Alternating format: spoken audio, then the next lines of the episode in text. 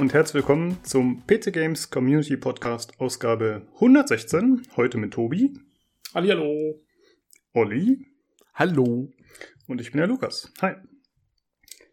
Was haben wir heute so auf der Agenda? Wir haben 1, 2 Spieleankündigungen, ein paar News, aber so viel war eigentlich nicht los. Außerdem geht es ein bisschen um Battlefield 5 und Jason Schreier, das sind Oddys Themen. Und außerdem haben wir alle drei XCOM Chimera Squad gespielt, jawohl, über das wir dann als Hauptthema ein bisschen sprechen. Gut, ich würde sagen, wir steigen direkt ein mit den Dingen, die wir zuletzt gespielt oder gemacht haben. Ich fange einfach mal schnell an, weil ich habe nicht so viel. Ich habe wieder Borderlands 3 gespielt und Chimera Squad. Das war's. Olli, wie sieht's bei dir aus? Ich habe Cloudpunk gespielt und Chimera Squad. Kurz und knackig.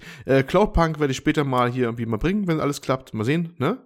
Das war dieses voxel-basierte Spiel, wo man da so ein Schwebetaxi in der Blade Runner Zukunft ähnlich so fährt als Kurierfahrerin. Ja, aber das ist später mal was, würde ich mal sagen. Nicht dran aufhalten. Ja, und Chimera Squad reden wir nachher drüber. Ja, gut. Achso, eine Sache fällt mir rein zu Borderlands. Ich bin jetzt tatsächlich auf Singleplayer gewechselt vom Koop.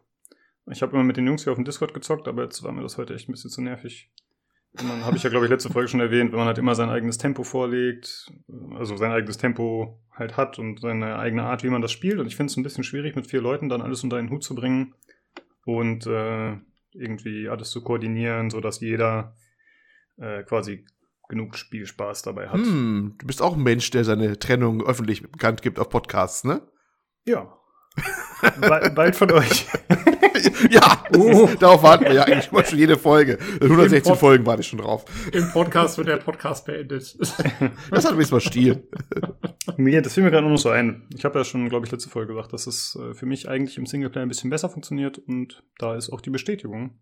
Aber ich weiß, dass viele Leute das im Multiplayer besser finden, im Koop. Ich glaube, es kommt darauf an, was du aus so einem Spiel raushaben willst, irgendwie. Also, deswegen, ich spiele ja zum Beispiel auch, was weiß ich, sowas wie The Division oder sowas, spiele ich auch alles alleine, weil ich bin halt jemand, der da viel gerne irgendwie alles sich genau anschaut, auch irgendwelche Umgebungsdetails oder so und wirklich die Story dann, ich pausiere dann auch mal 2 Minuten, wenn noch dieser komische Audioschnipsel gerade fertig laufen muss und so. Mhm. Und ich glaube, also, wenn ich das mit Leuten spielen würde, ich würde es dann auch selber anders machen, weil dann will ich auch nicht derjenige sein, der alles auffällt. Aber ich glaube auch, dann wird es mir weniger Spaß machen. Das ist einfach so. Ja, ich habe es dann halt zwischendurch teilweise so gemacht, dass ich mich den Sound gemutet habe bei Discord, damit ich kurz die Audioschnipsel hören konnte, während wir weitergespielt haben. Und dann will ich noch die Karte erkunden und will da auf irgendeinen dummen Turm draufklettern, nur um eventuell eine Kiste zu finden mit irgendwelchem Loot. Und dann muss ich noch sortieren. Und irgendwie bin ich super langsam im Vergleich zu den anderen. Und deswegen habe ich gesagt, komm, dann zeug ich jetzt allein weiter. Ist ja auch nicht so schlimm. Hat aber auch in der Gruppe Spaß gemacht ansonsten. Tobi, was hast du denn gespielt? Ich habe tatsächlich aufgrund dessen, dass wir letzte Woche uns schon über Chimera Squad kurz unterhalten haben, habe ich gedacht, ich habe ja XCOM 2 irgendwann mal angefangen gehabt, aber nicht lang gespielt. Dann habe ich gesagt, fäng ich das mal wieder an. Neuen Durchgang und mein lieber Gott, bin ich in die XCOM-Falle getappt. Ich habe auf Steam nachgeschaut, ich habe diese Woche 55 Stunden XCOM gespielt. 55? Ja. Du hast echt viel zu tun, oder? Oder 50 oder so. Also echt, ich habe es gestern Nacht oder heute früh um 4 habe ich es dann durchgespielt. Ich habe es extrem langsam, ich habe dann am Schluss, ich habe diese letzte Mission komplett aufgeschoben, weil ich wollte noch irgendwie das Achievement bekommen, wo du irgendwie alle Resistance Cells dann irgendwie organisiert hast und so. Ja, echt viel zu viel XCOM die Woche. Aber cool war's. Ich habe, ich muss sagen, ich habe es ohne War of the Chosen gespielt, aus Versehen, weil ich nicht gecheckt habe, dass man da, bevor das Spiel startet, eigentlich ja noch irgendwie dieses andere Ding auswählen muss. Und dann hatte ich einfach eine neue Kampagne gestartet und habe dann schon, wie gesagt, als ich schon mal angefangen hatte, hatte ich ja War of the Chosen mit drin. Und da ist mir dann relativ früh schon aufgefallen, dass es nicht mit dabei war. Aber ich muss sagen, für den ersten Durchlauf fand ich es jetzt ohne besser. Weil ich weiß noch, einer der Gründe, wieso ich das dann aufgegeben hatte, war, es war zu viel Krempel dann mit War of the Chosen. Da kamen diese ganzen Fraktionen, ja, das kommt ja alles gleich am Anfang. Und ja, ich finde, XCOM ist eh so ein Spiel, was einen am Anfang immer überfordert. Das ist am Anfang schwieriger als am Ende immer, finde ich, XCOM. Weil am Anfang hast du so viel Zeug.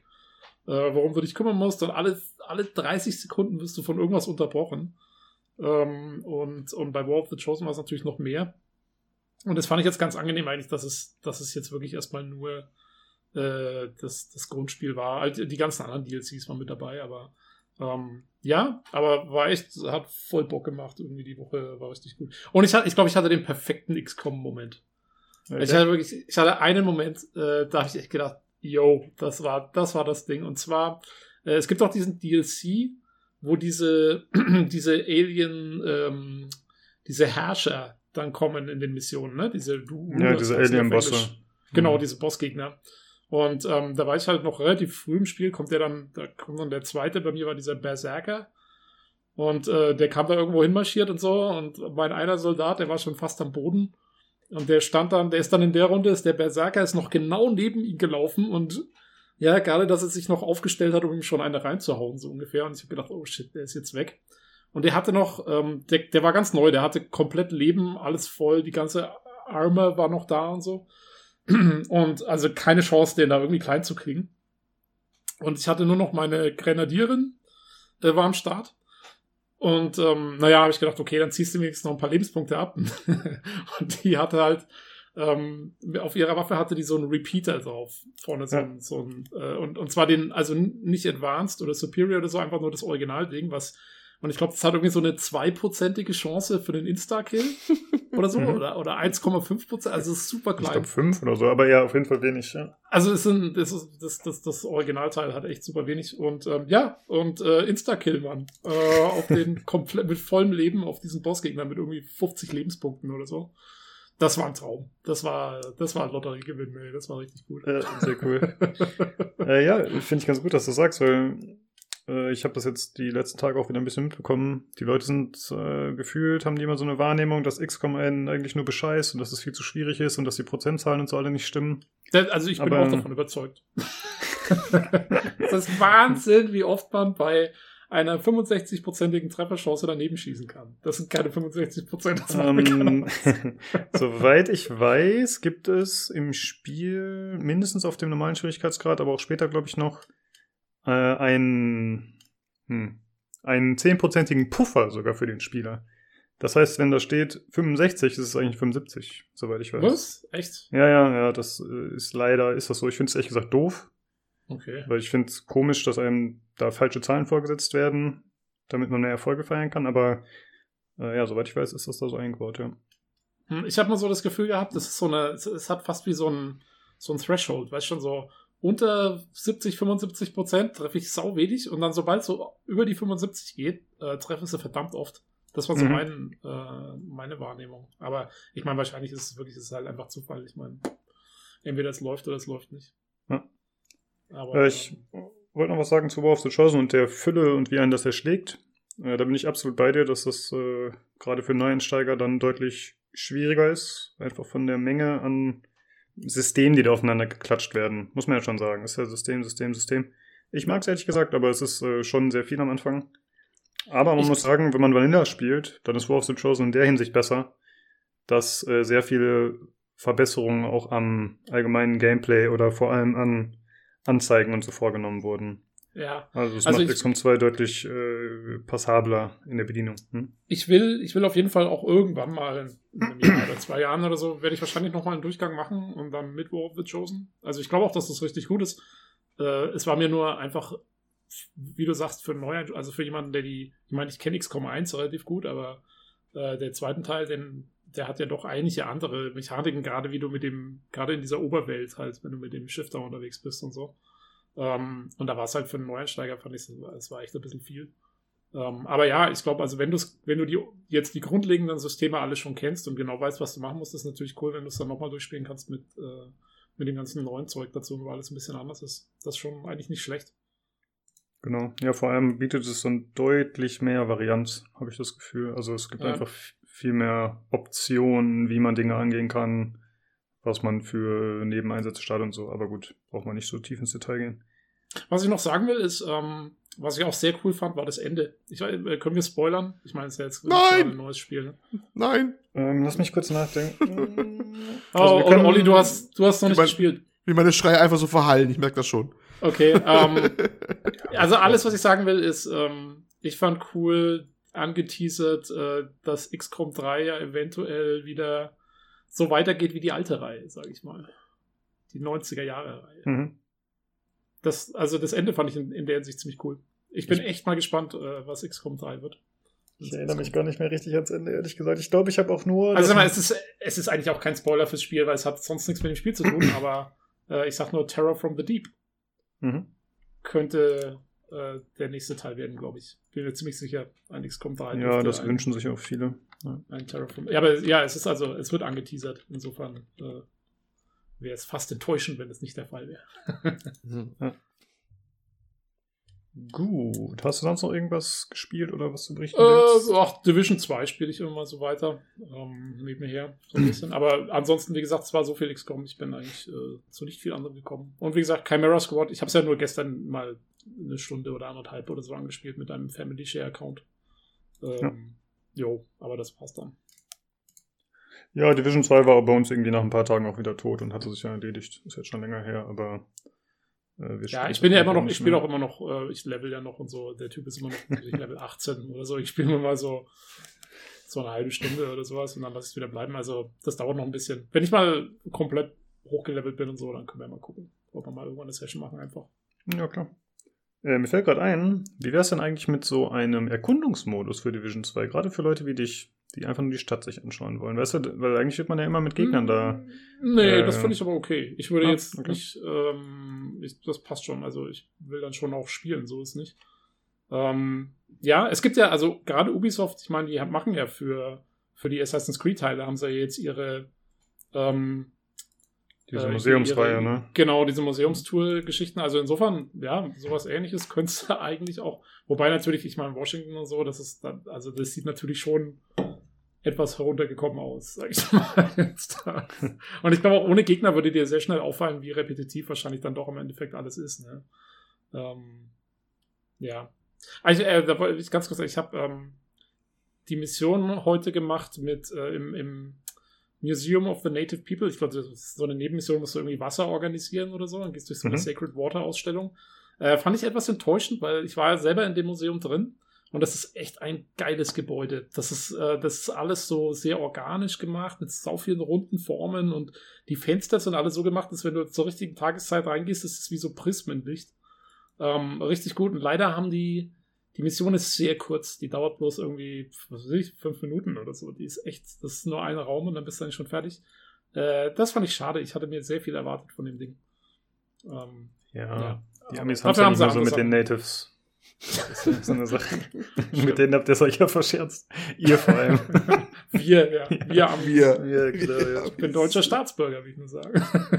Ja, nur noch auf dem Papier. Wir haben dich geistig schon ausgebürgert. Ja, vielen Dank. Super. Ja, ich bin mir auch sicher, wenn ich das den Amis hier sage, dass der Olli mich geistig ausgebürgert hat, dann kriege ich hier bestimmt auch einen Pass. Ja, ist halt die Frage, wer heutzutage besseres Ansehen genießt. Die Amerikaner oder die Deutschen. Wir sind ja auch historisch gesehen doch nicht gerade auf der guten Seite. Das wird ja auch aber heutzutage bin ich mir ziemlich sicher, dass das die Deutschen sind, so im Allgemeinen. Ja. Na gut. Ja, gut. Genau. Das überlassen wir der Geschichtsschreibung. Oh ja. Gut, dann würde ich ganz gerne noch kurz ein Video empfehlen, das ich gerade vor 1 Stunde oder so erst gesehen habe. Und zwar beschäftigt sich das mit Twitch, der Streaming-Seite, und den Drops, die es da seit einiger Zeit gibt. Twitch-Drops, das wurde, glaube ich, zum ersten Mal, wurde auch im Video gesagt, für Escape from Tarkov eingeführt. Und das sorgt halt einfach dafür, wenn du einen Streamer schaust, bei dem diese Drops aktiviert sind, dann kannst du, wenn du die Accounts verknüpfst, kannst du halt für das Schauen Loot in-game bekommen oder in-game Belohnung bekommen, je nach Spiel. Und das Video, das ist von Devin Nash, der macht öfter mal so Videos über YouTube, über Twitch, der ist selbst ein Streamer. Und er geht halt ein bisschen darauf ein, wie er der Meinung ist, dass diese Drops Twitch kaputt machen und die Erfahrung. Im Grunde, weil halt viele Bot-Accounts anscheinend erstellt werden, um diese Drops abzugreifen oder auch um Views abzugreifen, indem man mit einem Account quasi Drops anpreist, und dann einfach halt damit Leute anzieht.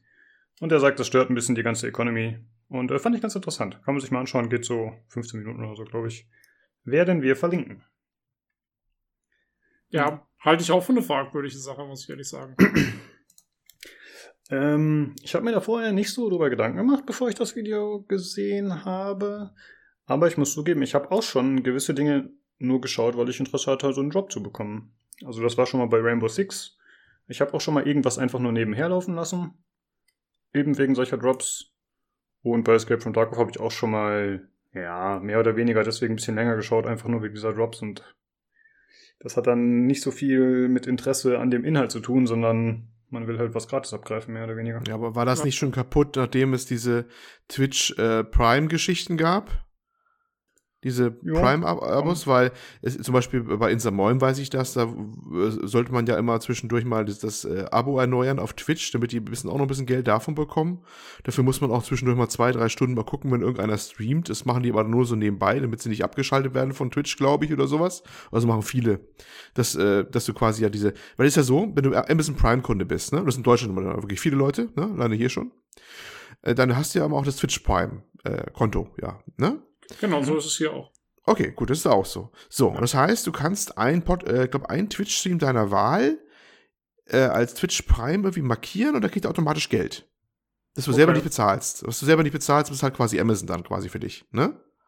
Musst dann, glaube ich, aber auch noch 1-2 Stunden mal im Dings gucken oder irgendwie sowas. Nee, also, du musst nichts gucken. Also du hast einfach eine gratis Subscription sozusagen, oder was heißt gratis, die ist halt in Twitch, in Amazon Prime mit inbegriffen und die kannst du dann einem Twitcher deiner Wahl geben. Gut, da musst du, glaube ich, nicht gucken, aber ich glaube, die müssen schon hin und wieder mal was streamen, weil sonst sortiert der Algorithmus von Twitch die wieder aus oder ganz aus. Hat es auch schon gegeben, dass sie eine Sperre bekommen haben. Das weiß weil es reicht, ich nicht. Es reicht, glaube ich, nicht, einfach nur ein Konto zu haben. Zumindest wirst du dann schnell gefleckt, wenn du nur ein Konto hast, das Geld dafür bekommst, aber selber nicht mehr streamst. Das weiß ich nicht, halte ich für ein Gerücht. Also das hatten sie, so definitiv so. Die haben ja 3, 4, 5 Wochen gebraucht, bis sie ihren Kanal wieder entsperrt bekommen haben. Ja, ich glaube, das kommt dann mal auf die Größe oder so an, oder was du da machst, weil es gab auf jeden Fall auch Streamer, die einfach monatelang nicht da sind, du kannst trotzdem abonnieren, also das geht schon.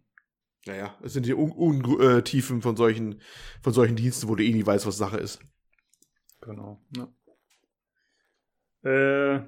Ja, jein. Also ich verstehe, was du sagen willst, aber in dem Video hat er das ein bisschen anders begründet, warum er meint, dass das die Economy zerstört. Jetzt nehme ich das Video schon halb vorweg, aber ist ja wurscht.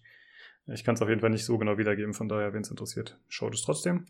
Aber im Grunde ist einer seiner Punkte, die er nennt, dass das halt dass das die Plattform unnötig aufbläht, weil einfach Leute kommen, die gar nicht Inhalte konsumieren wollen, sondern die einfach nur gewinnen wollen und die halt dafür Bot-Accounts erstellen. Das zerstört dann wieder tatsächlich Nutzerzahlen im im Gesamten. Dann werden die falschen, oder die werden halt Streams nach oben gedrückt, die im Grunde gar nicht so interessant oder wichtig sind. Oder die halt einfach da nicht hingehören sozusagen, kann man argumentieren. Und das stört dann eben auch Werbung und so weiter und so fort. Also wie da halt Werbepartner angeworben werden. Und er meint halt, das würde langfristig Twitch eher schaden, während es kurzfristig positiv ist. Und ich weiß nicht, ob ihr es mitbekommen hattet. Das war etwas größer diskutiert. Dr. Disrespect, das ist ja so einer der größten Twitch-Streamer, der hatte mehrere Tage Valorant gestreamt und hatte auch noch angezeigt, dass Drops aktiviert seien und hat dadurch extrem hohe Viewerzahlen bekommen. Wurde dann auch später von anderen Streamern dafür angeprangert. Also die Leute können es auf jeden Fall auch ausnutzen, dass es diese Drops gibt und können damit alles ein bisschen verfälschen. Ich meine, lügen kann man immer, aber es ist halt, es incentiviert die Leute, damit vielleicht Schmut zu treiben. Hä? Aber das kapiere ich jetzt nicht. Also er hat angegeben, dass da Drops sind, aber es waren gar keine da, oder? Genau, ja. Achso. Und da haben sich halt andere Twitcher gemeldet und haben gesagt, ey, guck mal, der greift hier die ganzen Viewer ab, indem er behauptet, er hätte Drops aktiviert, aber hat er gar nicht. Und es hat halt zu Unmut geführt. Ja. Wobei das natürlich vielleicht noch einer der Fälle ist, die weniger schlimm sind, weil er eh viele Viewer hat, aber man sieht auf jeden Fall in den Statistiken, dass diese aktivierten Drops den jeweiligen Streamern ordentlich Zuwachs bescheren. Ja. Gut, das war's zu dem Thema. Dann wollte ich noch einmal kurz sagen, es soll ab dem 27.04. auf Steam Total War Shogun 2 gratis geben. Ja, da freue ich mich auf jeden Fall drauf, werde ich mir holen. Und es gibt, ja, mittlerweile gibt es ja relativ viele Sachen gratis, nicht nur bei Epic, sondern noch diverse andere Sachen. Wir haben jetzt bei uns auf dem Discord einfach mal einen Channel erstellt, wo man so Gratis-Spiele halt verlinken kann, damit wir hoffentlich alles ein bisschen besser im Blick haben, ein bisschen sortieren können. Aber wir werden jetzt, wie gehabt, haben wir die letzten Monate auch nicht gemacht, wir werden jetzt nicht jedes Thema oder jedes Gratis-Spiel im Podcast extra erwähnen. Ja, das, man sollte nur sagen, man sollte den Gratis-Spiele-Channel nicht verwechseln mit dem Verlosungs-Channel, diesen extra. Genau, ja. Gut, das war's dazu. Und, apropos Verlosung, wir haben noch eine Verlosung, die Broken Age Verlosung von Tobi. Das ist ein Steam Key und die geht noch bis zum 1.5. Bis dahin könnt ihr noch teilnehmen, indem ihr auf dem Discord im Verlosungschannel den Anweisungen des Bots folgt. Gut. Dann würde ich sagen, kommen wir zu den News. Ja, es ist mal wieder etwas in Bezug auf Corona, denke ich. Und zwar wurde angekündigt, dass die PC-Version von Death Stranding sich verzögert. Und die wurde verschoben auf den 14.07.2020. Kann man jetzt natürlich mutmaßen, ob es an Corona und Homeoffice liegt. Es wurde auf jeden Fall genannt von Kojima Productions als einer der Gründe. Aber ist natürlich auch immer ganz praktisch, wenn man sowas, falls nötig, noch vorschieben kann. Aber ich würde es erstmal als authentisch anerkennen. Ja. Wann sollte das eigentlich rauskommen? Das weiß ich ehrlich gesagt gar nicht. Weil der 14.07. ist ja jetzt auch nicht so... Nö, ist nicht mehr so lang, genau. Ja. Gut, dann haben wir noch einen Jason Schreier-Artikel. Wir hatten ja vor 2 Wochen oder letzte Woche schon über Jason Schreier gesprochen und seinen Weggang von Kotaku. Und Olli hat sich erneut ein wenig mit dem Thema auseinandergesetzt. Olli, kannst du das für mich übernehmen? Ja, aber eigentlich nicht wegen dem Jason Schreier, das ist, sondern wegen dem Artikel, den er geschrieben hat, weil er nämlich genau zu den News passte, gerade von Kojima Productions auch, ja. Er hat in der New York Times einen Bericht lanciert über das, mit dem schönen Titel Gaming Sales are up, but production is down. Und das passt hier voll rein zur vorigen News, mit dem, dass die Spiele nicht rechtzeitig fertig werden, weil, und das hat er dann halt dargelegt, warum das gar nicht so einfach ist halt mit den Produzieren da, wenn alle im Homeoffice sind. Viele denken, ja, das ist ja alles kein Problem, sitzen sie eher nur vom Rechner, das können sie auch gerne zu Hause tun, aber ja, so einfach ist es dann halt doch nicht, ne? Gaming Sales ab, das kann man kurz abhandeln, ja, verkaufen tun sie zurzeit eigentlich ganz gut, klar, die Leute sind alle zu Hause, Nachfrage ist da. Aber die Produktion von einem neuen Titel ist halt etwas schwierig. Zum einen hat er dann ausgiebig den Chef von Larian interviewt, die gerade Baldur's Gate 3 machen, bekanntermaßen. Ich vergesse mal seinen Namen von dem Chef, das war Belgier war das, ne? Ja. Sven Vincke, genau. Ja, und er hat gesagt, es geht schon irgendwie, aber man darf es auch nicht unterschätzen. Wir verbringen eine größere Zeit damit zu kommunizieren, anstatt zu arbeiten. Also das ist schon irgendwie viel hin und her, dass halt irgendwie alles weiterläuft und das frisst schon ganz schön die Zeit auf, dass man sich da irgendwie abstimmt und sowas und das alles vom einen Homeoffice zum nächsten, das sei nicht zu unterschätzen. Und was noch viel schwerer ist... Also da will ich ganz kurz einhaken, weil nämlich da hat unser Paradebeispiel für zeitnahe Spieleentwicklung, nämlich Star Citizen, hat da jetzt erst ein neues Video rausgehauen, wo sie genau beschreiben, wie sie sich umgestellt haben auf Homeoffice und dass das bei denen super gut läuft, weil die eh schon 3 Studios über die Welt verteilt haben und alles remote machen und die mit, was weiß ich, 95%iger Effektivität von zu Hause arbeiten und alles Geniales. Das Video ist echt lustig, weil es geht so los mit so dramatischer Musik und den ganzen Nachrichteneinblendungen, weil schon hier so the virus killed so many people, bla bla bla bla bla, und dann siehst du die leeren Büros und es ist sehr schön produziert. Ich werde es verlinken. Okay. Aber eigentlich, und ich finde es gar nicht uninteressant, weil sie beschreiben tatsächlich so ein bisschen, wie es ist und was die Probleme sind, dass die Leute halt, weißt du, jedes Mal, wenn du irgendwie was committest oder ein neues Bild runterladen musst, hast du halt 60 Gigabyte oder so und die Leute haben halt zu Hause nicht die gleichen Internetverbindungen wie in den Büros. Ja. Und lauter so Geschichten. Also, ist eigentlich, eigentlich ganz interessant mal wieder. Und halt ja, da scheint es halt oft in der Praxis. Da komme ich noch gleich drauf mit größeren Studios und hast du nicht gesehen. Also er meinte schon, in seinem Studio ist schon durchaus ein Problem. Und was auch noch ein Problem ist, man ist ja auf externe Sachen angewiesen. Ne? Viele Sachen sind ja outgesourced oder werden außerhalb gemacht. Motion Capturing zum Beispiel. Nur die wenigsten Studios haben interne Motion Capturing Studios, die sie irgendwie noch betreiben können mit irgendwelchen Auflagen oder sowas. Sondern die haben oftmals geschlossen, diese externen Motion Capture Studios, und so kriegen sie keine neuen Animationen hin. Ne? Und das stört natürlich gewaltig. Ganz anderes bekanntes Beispiel sind Synchro-Studios für die ganzen Sachen, die eingesprochen werden müssen. Das alles in mehreren Sprachen. Da ruht die Arbeit auch. Ne? Da geht es auch nicht weiter. Und da haben wir ja die Sachen ja schon gemerkt, die jetzt im Fernsehbereich abgesagt worden sind oder ohne deutsche Synchro rauskommen, wie Walking Dead. Und jetzt, glaube ich, die Clone Wars Staffel 3. Nee, was ist das? Oder das Dings? Nee, die sind in 3, ich glaube, ja, mehr als 3 Staffeln. 10, wenn dann.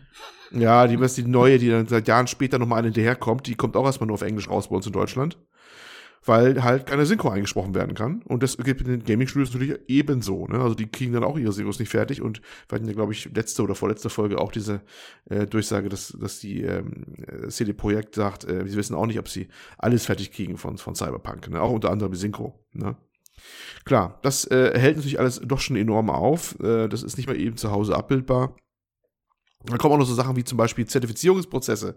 Wer sich mit auskennt, weiß ja, dass die ganzen neuen Spiele von Microsoft oder von Sony erstmal abgenommen werden müssen, dass sie halt die ganzen Auflagen erfüllen, dass sie da irgendwas nicht kaputt machen, dass bei den gängigen Tastendrücken das Richtige passiert, dass bestimmte Guidelines eingehalten werden.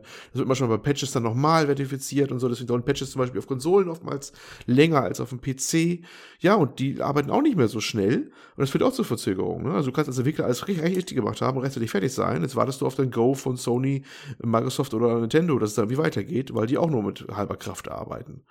Das und das und das und das kommt halt alles zusammen. Am leichtesten tun sich noch Studios, die schon drauf ausgerichtet sind, da hast du jetzt am Anfang erwähnt, schon so zu produzieren, ne? Mit entsprechender Infrastruktur. Ubisoft zum Beispiel ist ein bekanntes Beispiel dafür, die arbeiten ja schon seit Jahren international über mehrere Studios verteilt, teilweise sogar so, dass ein Titel über mehrere Studios verteilt wird und man sagt zumindest, dass wenn das eine Studio sich schlafen legt, dann arbeitet das andere weiter und all solche Sachen angeblich. Klar, dass die damit irgendwie besser klarkommen irgendwie. Außerdem haben sie schon wohl früh Erfahrung sammeln können mit Best Practices während der Krise, weil die auch in China Studios unterhalten oder mindestens eins haben dort. Ja. Na, das ist doch ganz gut, dann kriegen wir halt nächstes Jahr nur Ubisoft-Spiele. Ja, kann passieren, ne? Super, ne? Ein Jahr lang Türme klettern. Ja, genau. Und last but not least, wir hatten ja mal eine Folge angesprochen, ob jetzt die ganzen Entwickler ihre Dev-Kits mit nach Hause nehmen können, vor allem von den neuen Konsolen, ne? Ich sag nur PS5 oder so.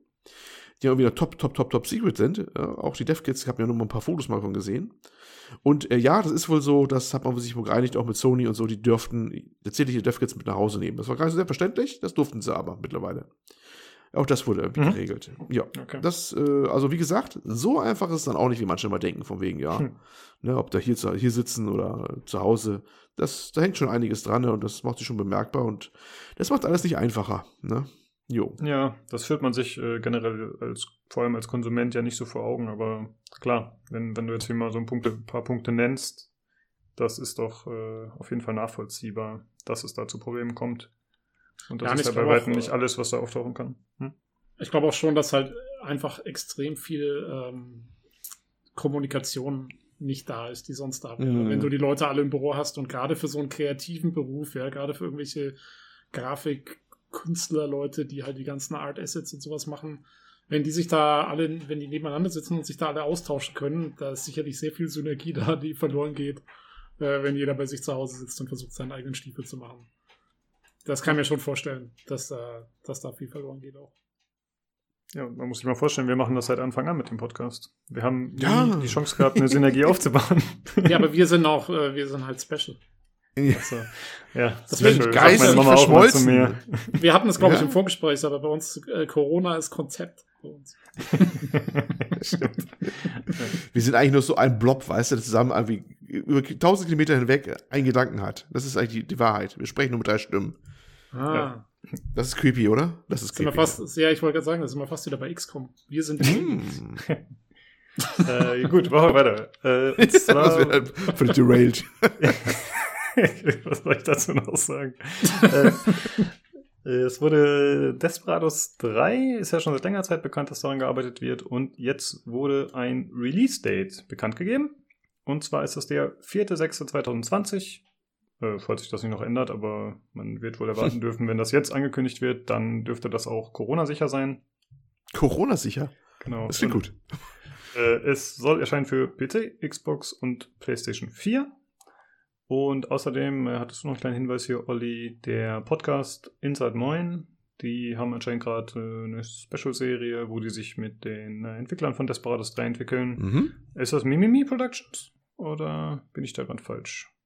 Ja, ich glaube schon. Das habe ich gar nicht mehr geguckt, aber ich glaube ja.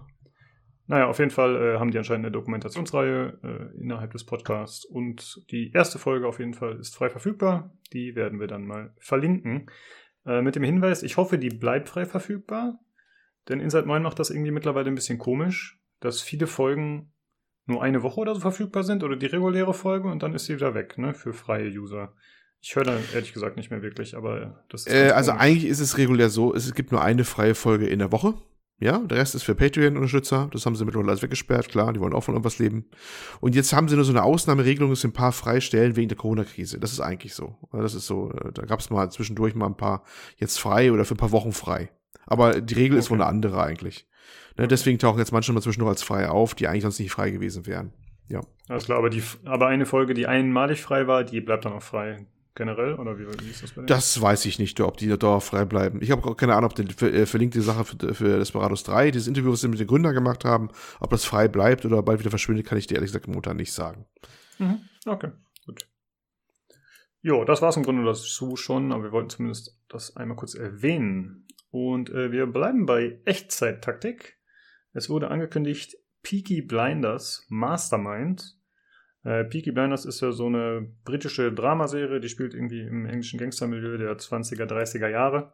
Ich bin mit der Serie ehrlich gesagt selbst nicht vertraut, ich muss mir das bei Wikipedia raussuchen. Ich weiß, dass ein paar Jungs hier vom Discord sich das ganz gerne anschauen. Und das Ganze wird auf Steam beworben als Puzzle-Adventure-Spiel. Aber wie gesagt, im Grunde sieht es aus wie Echtzeit-Taktik, also im Stil von Commandos oder auch eben auch Desperados. Zumindest der Trailer wirkt so auf mich. Entwickler ist FutureLab und das Release soll erfolgen im Sommer 2020 für PC, PlayStation 4, Xbox und Nintendo Switch. Ja, sieht erstmal ganz okay aus, finde ich, optisch. Also es sieht für mich jetzt mal nicht außergewöhnlich aus oder so. Aber Echtzeit-Taktik gibt es ja nicht so viel. Und warum nicht, ne? Wenn man da Bock drauf hat auf das Theme, kann man das ruhig mal spielen. Ja, ist auch ein bisschen außergewöhnlich, finde ich. Also vom Setting her und so. Ich kenne jetzt die Serie auch nicht. Aber irgendwie so. Gut, obwohl so Taktik und Strategiespiele gibt es noch am ehesten in so Gangstermilieu, ne? Es gab doch irgendwie so ein paar Gangster. Ja, es gab diese Mafia-Spiele und so. Also natürlich nicht Mafia, das Große, sondern diese kleineren. Ich weiß gar nicht, wie die hießen, aber dann irgendwie Omerta, glaube ich, gab es doch mal. Und so irgendwie. Also so ein paar Sachen gab es. Aber ja, stimmt. Nicht. Ja, ich finde generell Echtzeit-Taktik, habe ich das Gefühl, ist nicht großartig vertreten. Ich habe das Gefühl, da ist selbst Rundenstrategie oder Taktik noch mehr da heutzutage. Aber vielleicht ist das auch außerhalb meiner Bubble. Aber naja, mit dem... Ich glaube, du hast schon recht. Also ich habe auch so das Gefühl und also von meiner persönlichen Warte aus finde ich Rundenstrategie auch oder Rundentaktik irgendwie besser als Echtzeit-Taktik. Ja, geht also, mir auch so. Da kann ich dann wenigstens ordentlich drüber nachdenken, was ich jetzt da machen will mit meinen Handschellen. Handschellen. Ja, bin ich im Stress. Ja, das sehe ich ähnlich. Ich verstehe, dass Leute das mögen. So, ich habe ja damals auch Commandos 2 zum Beispiel gefeiert, aber so, das ist irgendwie so der Spagat zwischen rundenbasiert, wo man wirklich viel Zeit hat und zum Nachdenken und gleichzeitig Echtzeitstrategie, was ja dann sowas wie StarCraft oder so wäre auf einem extremen Level. Und warum man die beiden verschmelzen muss, keine Ahnung. Aber es gibt Leute, die es mögen und früher mochte ich es auch. Aber heute... Ja, ich meine, es ist halt nochmal ein bisschen mehr eine Challenge vielleicht. Ich habe mal so das Gefühl, wenn was schief geht, so bei Commandos oder sowas bei mir, dann habe ich immer eher das Gefühl, das war jetzt nicht so sehr die Schuld meiner eigentlichen Taktik, sondern eher dadurch, dass ich das Timing irgendwie versaut habe und so, und das frustriert mich dann mal wesentlich mehr. Ja, das ist tatsächlich dann oft so. Bei XCOM oder so bin ich wenigstens selber schuld, wenn irgendwas nicht funktioniert hat. Oder der Random Number Generator. Ja, bei Commandos war es ja auch immer so, dass man eigentlich wegen des Managements von mehreren Einheiten gleichzeitig oder Charakteren, dann ist man halt eher in die Bedrohung geraten. Ja. Gab es denn bei Commandos 2 zum Beispiel eine Pausenfunktion, sodass man Befehle erteilen konnte? Das weiß ich gar nicht mehr. Das wäre eigentlich ein bisschen einfacher dann. Ja, ich glaube eben nicht. Also zumindest beim allerersten Teil nicht. So, vielleicht dann später. Aber ja. so lange habe ich es auch nicht gespielt. Deswegen sicher bin ich auch nicht mehr. Ist schon eine Weile her. Ja, bei mir auch. Ja, vielleicht das Remake. Mal gucken. Ja, das Setting auf jeden Fall ist interessant. Mal schauen, was das Ganze dann kosten soll. Vielleicht kann man es sich ja mal anschauen. Wir verlinken natürlich die Steam-Seite. So, dann kommen wir zu Battlefield 5. Da gab es die Ankündigung, dass jetzt nochmal ein größeres Update anscheinend erscheinen soll. Und danach ist anscheinend Schicht im Schacht, kann man so sagen, oder Olli? Jo. Ja, Battlefield 5 oder 5. Das hat ja eine durchaus bewegte Geschichte, ne? Das fing ja schon mit einem falschen Fuß quasi an aufzustehen, dieses Spiel, mit diesem etwas bunten Trailer, und dann gab es gleich eine riesen Aufregung wegen Frauen im Trailer und hast du nicht gesehen, ja. Also ich sag mal so, es gab diverse Diskussionen. Ich glaube, nur ein paar davon waren wirklich das, was so richtig problematisch waren. Das war ja also ausgelegt eigentlich, dass es mehr so ein Service-Game werden sollte, und es gab nicht mehr diese Premium-Packages da, wo man Karten dann frühzeitig und exklusiv bekommen hat, sondern es sollten alle die gleichen Karten haben, alle Spieler. Es sollte keine Trennung der Community mehr stattfinden, wie früher oder sowas. Das waren eigentlich ganz gute Gedanken. Ich hab's damals eigentlich, es gibt auch eine Folge, wo ich es noch sage, eigentlich sehr begrüßt, dass sie das so gemacht haben, dass sie die alle zusammengelassen haben und dass sie da nicht diese Unterteilung gemacht haben in Premium-User und Nicht-Premium-User. Da wurden ja auch so Sachen gemacht früher, wenn du Premium-User warst, dann hast du eine Warteschlange, kamst als erster dran, wenn der Server voll war, als die anderen, all so ein Kram. Das war ja alles weg, war ja auch alles ganz gut und schön. Aber was eigentlich so mit am störendsten war, und auch für mich, das war, dass sie dann ewig gebraucht haben, bis sie neue Karten und so rausgebracht haben. Und das ist so, weiß ich nicht. Das hatte so echt den Genick gebrochen. Und als dann endlich eine Karte kam, dann war es eine Karte, die war so ewig weit und breit und lang und war so wahrscheinlich also die hieß auch Panzerstorm oder glaube ich ist es, da fährst du auch dann eben mit Fahrzeugen und so, war wahrscheinlich dafür auch gedacht. Und das hat auch schon viele vom Kopf gestoßen, ne? Dass dann nicht zügig weiterging, wenn was kam, dann auch ungeeignet. Und dann haben sie auch noch versucht, jede Welle mitzureiten, die irgendwie anscheinend so angesagt war. Zum Beispiel haben sie dann einen Battle-Royale-Modus eingebaut, ne? Weil musste jeder haben. Also haben sie auch noch einen eingebaut gehabt. Sie haben irgendwelchen ein Singleplayer-ähnliches Ding eingebaut, wo man gegen Bots kämpft, den auch keiner sehen wollte. Und all das habe ich gar nicht mitbekommen. Ja, es gab auch mal zwischendurch. Gehört, ja. Mhm.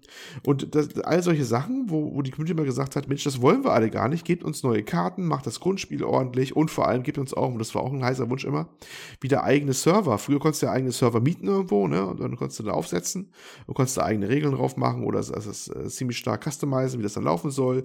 Konntest du selber deine Leute verwalten und kicken, wenn sie nicht übernommen haben. Und das gibt's ja schon seit Battlefield 1 nicht mehr, das war direkt der Vorgänger, trotz des Eins im Namen war das der auch von Battlefield 4 folgte. Und das haben auch alle schon viele Leute denen übel genommen, DICE oder EA, dass sie das eingestampft hatten. Es sollte was Nachfolger kommen, der sehr ähnlich war, darum auch was selbst managen kann, aber ich glaube, das ist bis heute nicht raus. Und das ist auch so, was den Leuten aufs Gemüt geschlagen hat, neben der Tatsache, dass sie dann immer so Spielmodi wie Rush reingenommen haben und wieder rausgenommen haben, was ja auch gerade so ein Modetrend ist, dass man Spielmodi immer noch vorübergehend anbietet, ne? Ja, dass man quasi die Spieler in eine gewisse Richtung fokussiert und da die Leute zusammensammelt, damit halt wahrscheinlich möglichst hohe Playerbase für einen Modus da ist. Ja. Und das hat dann, glaube ich, dem Spiel alles nicht gut getan. Ich glaube, das ist das falsche Klientel auch dafür. Sie haben es so versucht, auf so ein modernes Service-Game zu drehen, und die Battlefield-Spieler sind halt nicht so geartet. Das wollen die eigentlich nicht, und das sorgte laufend für schlechte Stimmung. Dafür sorgte so man hat Eindruck gehabt, eine gewisse Ratlosigkeit von Seiten DICE, wie das Spiel eigentlich hin soll, wie es denn laufen soll, wie oft die solche fundamental wichtigen Parameter wie Time to Kill oder sowas halt geändert haben. Mal wieder vor, mal wieder zurück, mal wieder vor, mal wieder zurück. War eigentlich schon phänomenal, ne? Also, dass sie selber offensichtlich keine richtige, konkrete Vision hatten, was sie daraus machen wollten oder wie es sich anfühlen sollte. weil die fühlten, das sah mal aus wie Getriebene, die dann immer den Forderungen der Community dann mal versucht haben nachzugeben, mal mehr, mal weniger und alles wieder zurückgeändert haben und so. Ich meine, es war immer schon umstritten bei Battlefield oder bei anderen Spielen ja auch, wie stark diese Waffe sein soll, ob man diese nerven muss, ist bei jedem Spiel ja so, wo mehrere Spieler sind und Ausrüstungsgegenstände sind, ne? Das ist ja nichts Neues, ne? Und auch Battlefield 4 damals schon, ist die Anti-Air zu stark, ist sie zu schwach oder hast du nicht gesehen? Geschenkt. Das ist auch normal. Aber hier hatte ich schon den Eindruck gehabt, dass das DICE so irgendwie so etwas konzept- und planlos durch die Gegend eierte. Und das machte sich das ganze Spiel über bemerkbar. Und dass es immer wichtiger war, halt so Sachen zu verkaufen wie neue Uniformen oder hast du nicht gesehen oder sowas. Ne? Wahrscheinlich, um diesen Service-Aspekt halt im Leben zu halten und damit das Geld zu machen, als jetzt konkret am Spiel was zu bauen. Das ist dann eine grundsolide Basis, wie auch ist. Ich meine, technisch war es okay, fand ich, mal abgesehen von, ja gut, ein paar Hit-Probleme gab es mal wieder, aber im Gegensatz zu Battlefield 4, was eine technische Vollkatastrophe zum Start war das hier wesentlich solider. Haben wir wieder viele verdrängt, dass Battlefield 4 so kaputt war zu Anfang. Aber alles andere lief halt wirklich, wirklich nicht gut. Ne? Das muss man schon sagen. Aber naja, gut, dass ich spiele es immer noch gerne, ehrlich gesagt, aber ich spiele es noch hin und wieder. Ich bin nicht so der Laufende spielt und deswegen darunter leiden muss, ne? Weil für eine Runde und mal so in der Woche mal mit Kumpels ist es immer noch gut genug, bei Weitem. Sieht immer spektakulär aus und sowas. Und ein paar Maps kamen ja dann doch im Laufe der Zeit hinzu, wenn auch zu spät, wie die ganzen Pazifik-Maps. Und eigentlich warten wir jetzt am Schluss nochmal auf irgendwas in solche Russland-Maps oder sowas, müssten wir nochmal kommen vielleicht. Aber ja, dass jetzt nichts mehr hinterherkommt, ist allerdings auch nicht, weiß ich nicht, nicht so der Wunder. Es ist ja nun auch schon wieder ein bisschen, ne, schon ein bisschen weiter her, dass es präsentiert worden ist. Und ich glaube, die fallen ja schon langsam auch am nächsten, was ja wahrscheinlich auch pünktlich zur neuesten Konsolengeneration jetzt auch kommen soll. Also das wäre jetzt auch mein ne? Ding gewesen, ist, kommt Ende des Jahres oder Anfang nächsten Jahres vielleicht das nächste Battlefield raus. Genau. Naja, es wurde ja schon gesagt, dass dieses Jahr auf jeden Fall keins kommt. Aber gut, wenn natürlich dann die Konsolen nächstes Jahr kommen sollten oder Ende des Jahres, dann kann es natürlich sein, dass dann relativ kurz darauf was erscheint. Wobei Battlefield ja traditionell auch immer im November oder so eher erscheint, ne, glaube ich. Eigentlich ja, schon, ja. Aber jetzt ist ja eh alles offen, wann was kommt, ne? Durch die ganzen Verschiebungsgeschichten und überhaupt. Also ich glaube, da können sie ja jetzt beliebig hin und her schieben. Also da sollten sie immer mal ordentlich machen, also das heißt ordentlich. Aber ich glaube, da müssen sie schon sehr in sich gehen. Ich glaube, bei DICE war auch ein bisschen personell, ein bisschen Bewegung auch drin, was man so gehört hat. Das ist ein oder andere ja auch gegangen, ne? Mhm. Und das ging ja auch hin und her. Kann sein, dass sich das auswirkt, ne? Dass das auch alles nicht mehr so ist wie früher da. Ja. Muss jetzt auch nochmal so überlegen, wo sie hinwollen mit den ganzen Dingen, mit dem Produkt. Mhm. Im Nachhinein, ja. Also es ist gut möglich, dass sie sagen, okay, wenn die Konsolen jetzt dieses Jahr kommen. Ich wusste nicht, dass schon klar ist, dass dieses Jahr, dass sie schon absolut dementiert haben, dass dieses Jahr noch ein Battlefield kommt. Wenn dieses Jahr keins mehr kommt, würde ich auch am ehesten davon ausgehen, dass dann Weihnachten 2021 eins kommt. Aber dann muss ich sagen, finde ich es krass, wenn bis dahin kein Battlefield-Content mehr nachgereicht wird. Also jetzt nicht, weil ich glaube, dass es so vielen Leuten fehlen wird, aber also ich meine, klar, es wird sich wahrscheinlich nicht lohnen, ihrer Ansicht nach, aber ich kann mir nicht vorstellen, dass deren ursprünglicher Plan war, wir haben hier unser Game, was Olli schon gesagt hat, was so ein bisschen in Games as a Service geschiftet wird, und dann lassen wir das mindestens ein Jahr brach liegen, ohne dass wir den Leuten neues Futter nachbringen. Sie halten ihren anderthalbjährigen Zyklus ein. Ja, genau. Ja, ist ein bisschen komisch. Ja, naja. So auf der anderen Seite, wie alt ist es denn jetzt? Das ist ja auch schon wieder 2 Jahre, 2,5. Ja, irgend sowas. Aber du, wie gesagt, du willst es ja eigentlich durchfüttern und die Spieler dabei halten, solange es geht. Ne? Und bis dann der neue Teil kommt und sie dann quasi mit dahin rübernehmen irgendwie so. Das wäre ja eigentlich das Optimum, vor allem aus der Sicht von EA wahrscheinlich. Ja. Das hat, glaube ich, nicht so ganz geklappt, das so ein Service-Game umzubauen oder sowas und alle zufrieden zu halten. Also es war auch, ich weiß nicht, also manche Sachen wirkten auch so ein bisschen lieblos. Ich nehme mal 2 Beispiele, ja, also jetzt auch mal beim Bau der 3D-Modelle und sowas. Jeder hat auch diese klassische deutsche Panzerfaust vor Augen, ja? Und da ist ja so ein Pfeil drauf, wo man heißt, Achtung, hier hinten eine Verletzungsgefahr, weil Abgase rauskommen. Ist so eine Abgasstrahlwarnung, war immer auf dem Rohr drauf. Das war wirklich so im Real auch. Und was haben die gemacht? Die haben es falsch rum hingemacht. Nach dem Motto, hier geht das Geschoss raus, die Richtung. Ja? Okay. Haben sich die Fachleute gleich aufgeregt. Oder es gibt im Singleplayer, es gibt ja ein bisschen Singleplayer-Content von Anfang an, da fährt man mit so einem Kübelwagen durch die Gegend. Kübelwagen ist dieses ne, also Käfer-ähnliche Dingens, was die Wehrmacht damals schon hatte, was auf der Basis ja von VW Käfer war. Fahrer, der bekanntermaßen den Motor hinten hat. Und in irgendeiner Szene sperren die halt einen deutschen Soldaten hinten ein, die britischen Kommandos, die unterwegs sind. Und wo sperren sie ihn wohl ein? Hinten, wo sie denken, dass der Kofferraum war, wo natürlich der Motor war. Also, ich weiß, es sind nur zwei Details, aber natürlich kannst du vorstellen, dass ein paar Battlefield-Fanatiker sich darüber aufregen, ne? Weil die sagen, wer immer das baut, hat von den ganzen Sachen überhaupt keine Ahnung. Sonst wäre das aufgefallen, so nach dem Motto, ne? Und Hauptsache, nach dem Motto, da kommt ein fieser Kommentar wieder, Hauptsache, wir haben die Frauen überall eingebaut in dem Spiel, was mich persönlich gar nicht so großartig stört, aber ja, ne? das alles zusammen, glaube ich, ist so ein bisschen das Problem, was das Spiel was Genick bricht, aber das ist dann nicht so halt lange leben lassen, wie die vielleicht sie selber erträumt haben, sagen wir mal so.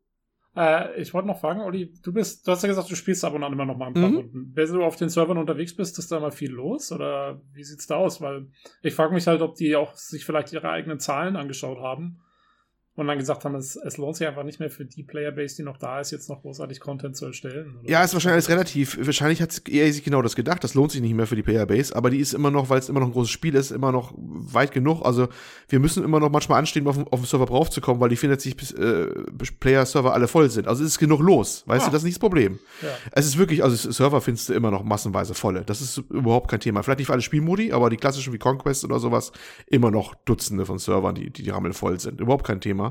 Ja, aber wahrscheinlich. Ja, aber das heißt, es ist vielleicht auch relativ. Ne? Vielleicht hätten sonst mehr von diesen 64-Player-Servern, weißt du? Die sonst laufen hätten gleichzeitig oder so. Ja, klar. Aber ich weiß es nicht. Oder die Leute geben zu wenig aus für die ganzen Sachen, die Geld extra kosten. Ne? Dass sie da sind, aber die Conversion Rate, wie man das auch nennen mag, relativ gering ist. Das kann natürlich auch sein. Ja, ich denke, Olli hat das vorhin ganz gut zusammengefasst damit, dass eben die Spielerschaft vielleicht einfach ein bisschen das Spiel anders wahrnimmt oder halt ein anderes Spiel erwartet. Das ist halt die Spielerschaft ist vermutlich einfach mal ein bisschen älter als zum Beispiel bei Call of Duty und das wird einfach eine etwas andere demografische Erscheinung sein. Und ja, die haben halt keinen Bock auf Battle Royale, Schwarze oder Frauen. Ja. Darf ich das so zitieren? Na klar. Kein Bock auf Battle Royale, Schwarze oder Frauen. Das könnte man also sich ein T-Shirt draus machen. Folgentitel schon gefunden. Ja. Oh mein Gott. Clickbait. Obwohl, ist das Clickbait? Ich weiß nicht, ich hab's ja gesagt. Ist natürlich nicht meine Meinung. Ist Battlefield-Spieler-Meinung.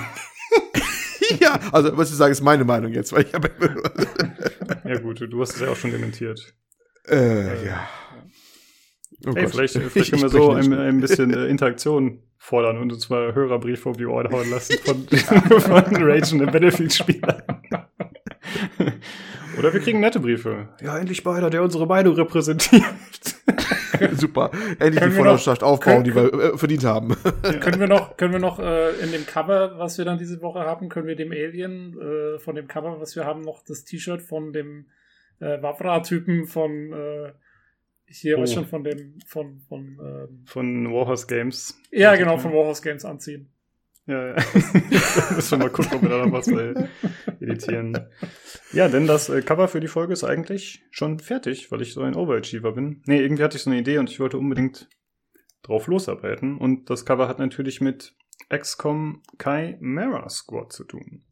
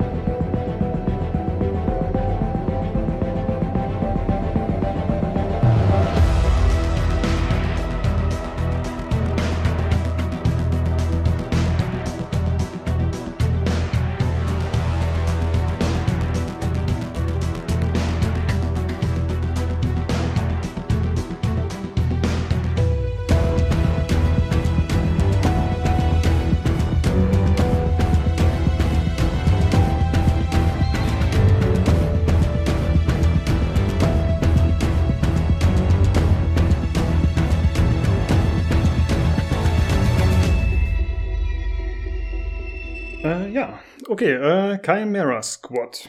Das ist ein Ableger der XCOM-Reihe. Der wurde ja ziemlich überraschend kurzfristig angekündigt. Wir haben vor 2 Wochen, glaube ich, drüber gesprochen. Und ich jetzt glaub, ist es halt schon da. Ja gut, das kann sein, dass die Folgen so erschienen sind. Ja, das kann sein, dass es genauso passt. Auf jeden Fall irgendwie 2 Wochen nach Ankündigung ist es auch schon erschienen.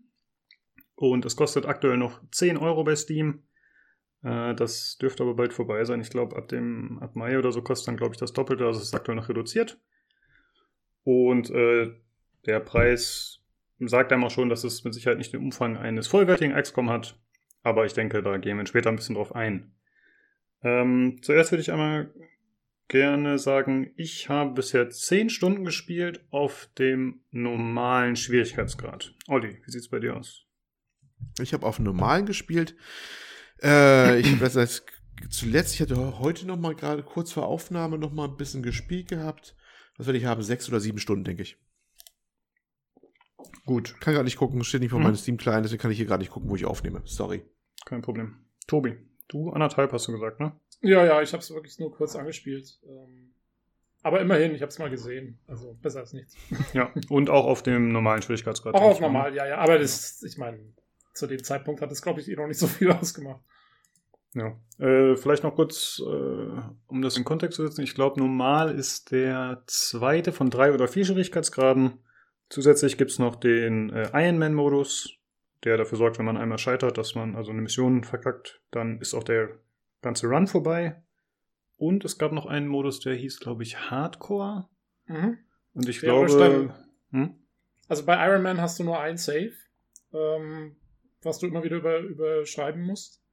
Und bei Hardcore ist, wenn du eine Mission verlierst, dann wird dein komplettes Save gelöscht und alles ist weg. Und du kannst von vorne anfangen.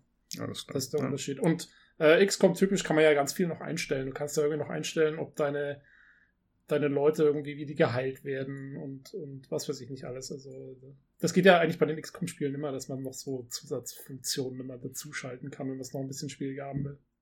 Ja, stimmt. Das ist ganz cool. Ich glaube, teilweise ist es dann auch einfacher sogar. Also ich habe mir die jetzt nicht so im Detail angeschaut, weil ich ja erstmal die Vanilla-Erfahrung sozusagen haben wollte und darüber berichten wollte.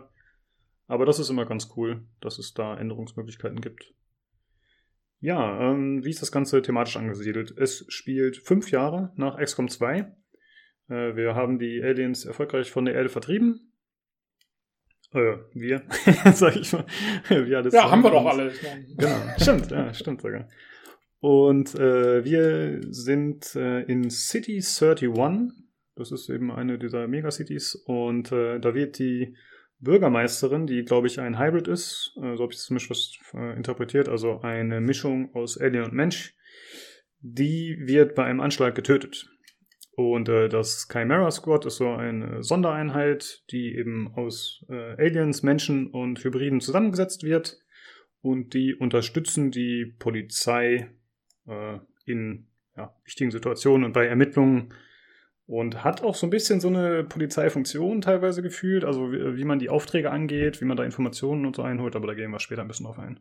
Ja, das ist doch, soweit ich das verstanden habe, gibt's ja, also XCOM als solches gibt's, glaube ich, nicht mehr, ne? Genau. Und das ist quasi die Nachfolgeorganisation, also die sind quasi das, was aus XCOM geworden ist. Sie sind quasi XCOMs. Aber ganz schöner Abstieg eigentlich, ne? Weil die hausen in so einer ehemaligen, was ist, Lokschuppenhalle, ne? Haben sie gesagt? Ja, aber soweit ich das verstanden habe, ist das nur weil sie gerade erst in dieser Stadt angekommen sind, weil das Hauptquartier von denen ist wohl irgendwo anders, weil sie haben ja auch immer diese Konversationen mit der Direktorin, die ja gar nicht in der Stadt ist, sondern irgendwo anders sitzt. Also das ist nur, das ist jetzt, weil die da gerade erst aufgeschlagen sind sozusagen. Und was ich kurz sagen will, weil für mich ist das genial, weil ich halt gerade eben XCOM 2 fertig gespielt habe. Und die Direktorin ist ja Jane Kelly. Und Jane Kelly ist die eine Soldatin, die die Tutorial-Mission von XCOM 2 überlebt. Das ist die einzige Soldatin, die immer gleich ist in XCOM-Durchgängen, zumindest wenn du das Tutorial machst. Und ich habe die tatsächlich am Leben erhalten bis zum Ende. Und bei mir war das die absolute Oberchefin. Und die war halt Colonel Jane Kelly in XCOM 2, als ich es fertig gespielt habe. Und dann taucht die auf einmal als Direktorin aus. Fand ich genial. Ich hab das nämlich nicht gecheckt, dass die irgendwie gesetzt war. Und habe gedacht, liest das Ding meine Safe-Games aus? Weißt du, das hätte ja auch sein können, dass das irgendwie checkt, dass ich XCOM 2 drauf habe und dann guckt es, welcher mein bester Soldat war oder so. Aber nee, das ist wohl, also das ist so ein bisschen so ein Halb-Canon-Charakter. Aber das fand ich cool. Das ist ein schöner kleiner. Ja, das ist ein netter Trivia-Ansatz, weil hätte ich nie gecheckt, auf keinen Fall. Cool. Ja, normalerweise stirbt die Idee sicherlich auch irgendwann weg, aber bei mir war es halt noch da. Das war schon cool. Mhm, okay. Und da, bei der Story, da habe ich schon so die ersten Zweifel gehabt, ja. Also wir spielen ja, wie gesagt, nach XCOM 2. Die Aliens haben die Menschen unterjocht und ausgenutzt in XCOM, ohne jetzt viel zu spoilern. Das war zwar nicht für jeden Bürger offensichtlich damals, aber so wie XCOM 2 endet, habe ich das schon so verstanden, dass das quasi komplett aufgedeckt wird, was sie da für Machenschaften im Hintergrund betreiben und was das für Monster sind und so. Ja. Und jetzt, 5 Jahre später, ist es so, ja, okay, dann arbeiten wir mit denen zusammen. Und das muss ja auch schon früher passiert sein. Hm? Nee, also das passt schon. Das passt. Ich will jetzt nicht zu viel verraten zu XCOM 2, weil sonst spoilere ich jetzt alles für den Olli. Aber ich sag nur, als jemand, der es wirklich jetzt back-to-back gespielt hat, nee, das passt. Die Story passt so zusammen mit dem, was am Ende von XCOM 2 eigentlich alles herauskommt. Ja, aber gab's denn da, also ich weiß jetzt nicht, ob das ein Spoiler ist deiner Ansicht nach, aber gab's denn da den Hinweis, dass die Menschen jetzt koalieren mit den Aliens?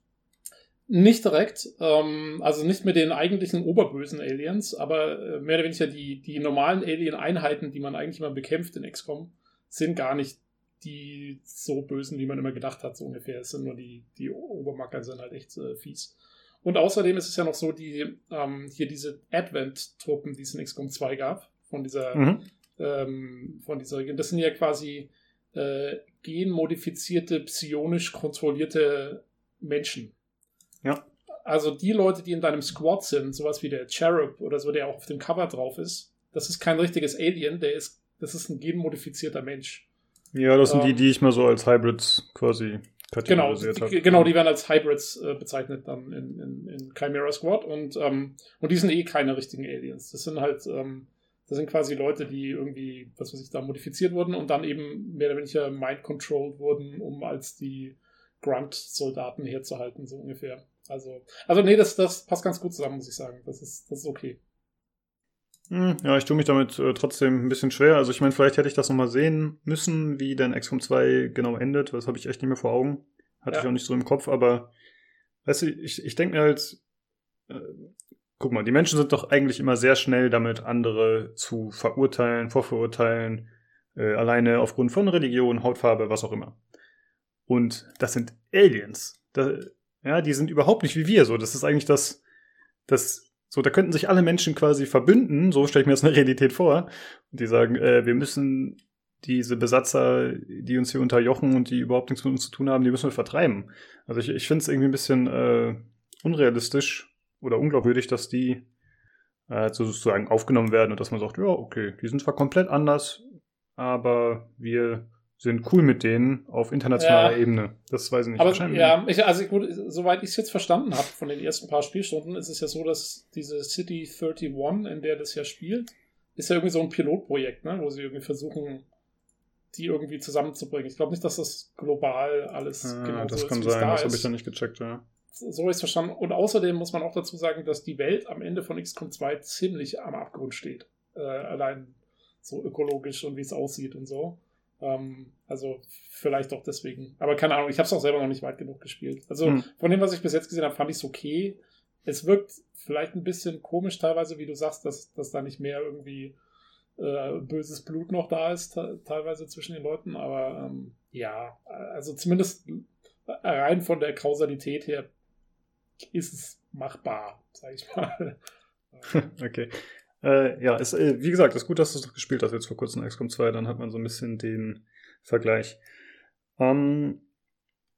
Ich würde fast gerne kurz auf die Präsentation eingehen, bevor wir zu Gameplay kommen, denn dieser Comic-Look, der ist ja ein offensichtlicher Unterschied zu den vorigen Teilen, auch wenn Enemy Unknown auch so ein bisschen weniger realistisch wirkte, optisch einfach. Aber tatsächlich ist es jetzt so, dass in diesem Teil die Charaktere mit die kleinen Porträts, die da sind, werden halt im Comic-Look dargestellt. Die Zwischensequenzen sind im Comic-Look. Das sind eigentlich unanimierte Bilder, wo dann eben Dialoge stattfinden zwischen den Charakteren. Und da merkt man halt schon, dass es irgendwie ein Spin-off ist und dass weniger Aufwand reingeflossen ist. Und da kann man vielleicht auch ein bisschen leichter tolerieren. Zumindest sehe ich das so, dass da halt vielleicht ein paar Ungereimtheiten stattfinden. Und man hört teilweise auch bei den Charakteren raus, zumindest bei den Menschen, dass sie mit den Aliens nicht ganz einverstanden sind, sodass da auf jeden Fall Vorurteile da sind. Aber sie arbeiten dann trotzdem zusammen. Wie fandet ihr das so von der Präsentation? Fandet ihr das ausreichend oder zu wenig? Oder? Wenn ich da anfangen dürfte, ich fand das eigentlich recht sympathisch präsentiert. Klar, man hat klar, oder man sieht klar, da ist weniger Budget reingeflossen. Ne? Klar, weil es sind spärlich animierte Standbilder in den ganzen Sequenzen. Ne? Comic halt mäßig. Wobei ich den Comic-Stil ganz sympathisch fand, wenn auch auf eine gewisse Art und Weise, ich weiß nicht, ich habe jetzt XCOM 1 noch ein bisschen nachgeholt, extra dafür nochmal vorher, ne?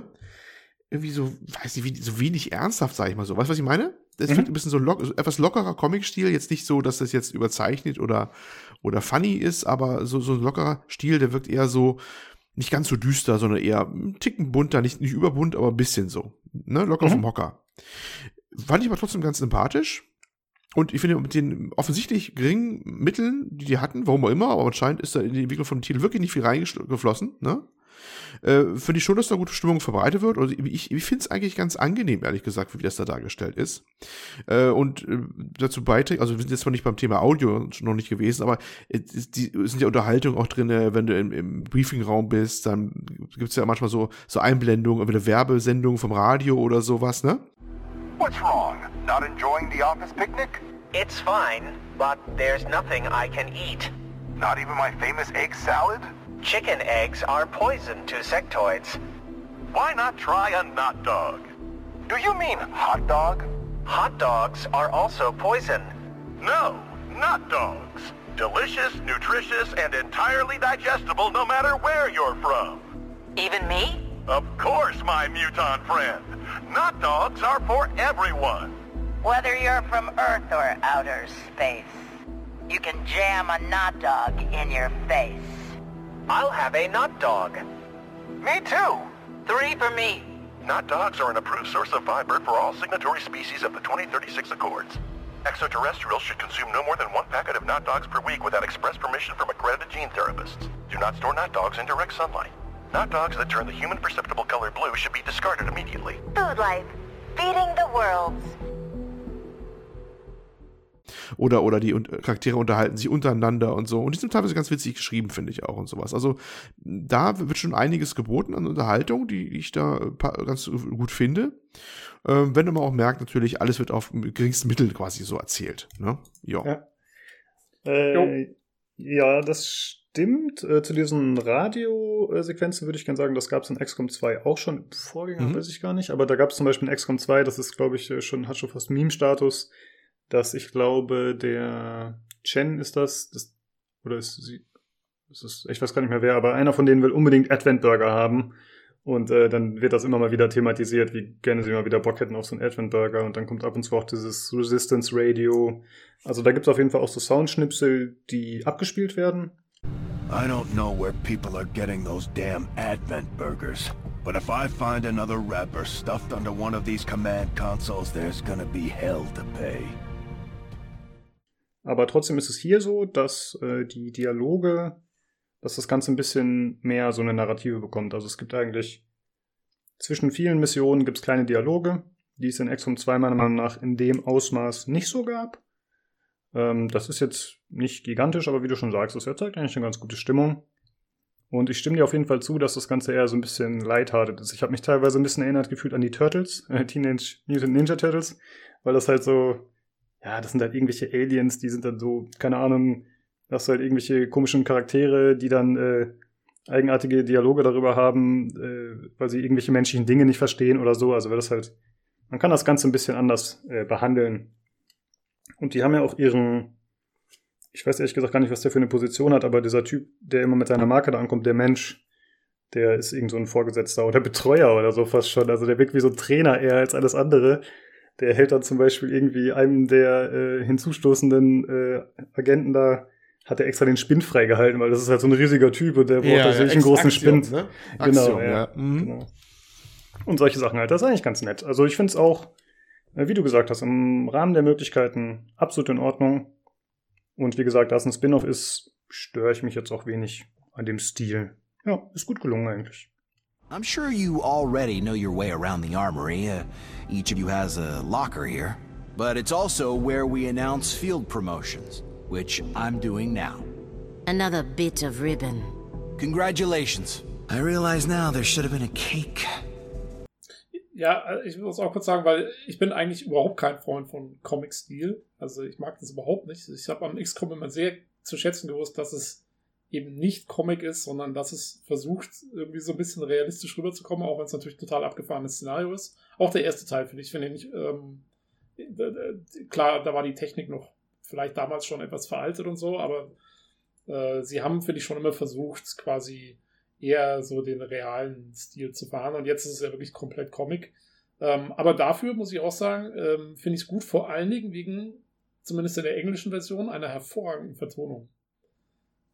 Ich finde, die Charaktere haben alle sehr gute, passende Sprecher, und die Dialoge sind, wie ihr sagt, die sind so ein bisschen witzig und so, sehr viel so Banter zwischen den Charakteren mit dabei, und das bringt immer sehr gut rüber, was die alle so für eine Persönlichkeit haben.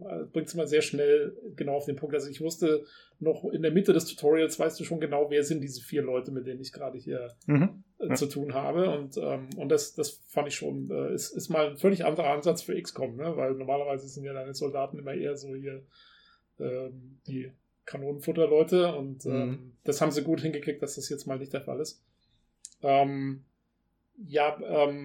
Also von der Präsentation her, wie ihr schon sagt, ich meine, natürlich ist es mit den geringstmöglichen Mitteln gemacht, aber dafür ist es echt okay. Ich glaube übrigens, weil wir haben uns das letzte Mal noch gefragt, wieso jetzt so ein Ableger kommt oder was das soll. Und interessanterweise steht ja, wenn du das Spiel startest und die Logo-Videos durchlaufen, ist extra ein Logo-Video 25 Jahre XCOM. Genau.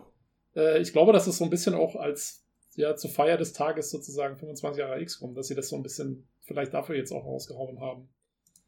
Weil das Ganze, also für mich wirkt wirklich so ein bisschen, wie wir letzte Woche schon gesagt haben, es wirkt so ein bisschen wie, als hätten sie so alle möglichen Experimentiergeschichten genommen für Sachen, die sie in XCOM 3 vielleicht mal machen wollten oder nicht, und haben da jetzt so ein bisschen so ein Potpourri davon rausgehauen. Und dann halt mit möglichst kleinem Aufwand sozusagen so ein schönes Ding zum 25. Jubiläum rauszuhauen. Finde ich eigentlich eine ganz nette Idee. Ja, das stimmt. Auf die Mechaniken gehen wir gleich ein, aber ich würde gerne noch kurz einen Kommentar erwähnen, den ich auf Steam bei den Reviews gesehen hatte. Das war eine positive Bewertung für das Spiel. Aber der Kommentar war so sinngemäß, zum ersten Mal spielt man jetzt Aliens und Menschen, und es stellt sich raus, die Menschen sind alle Arschlöcher.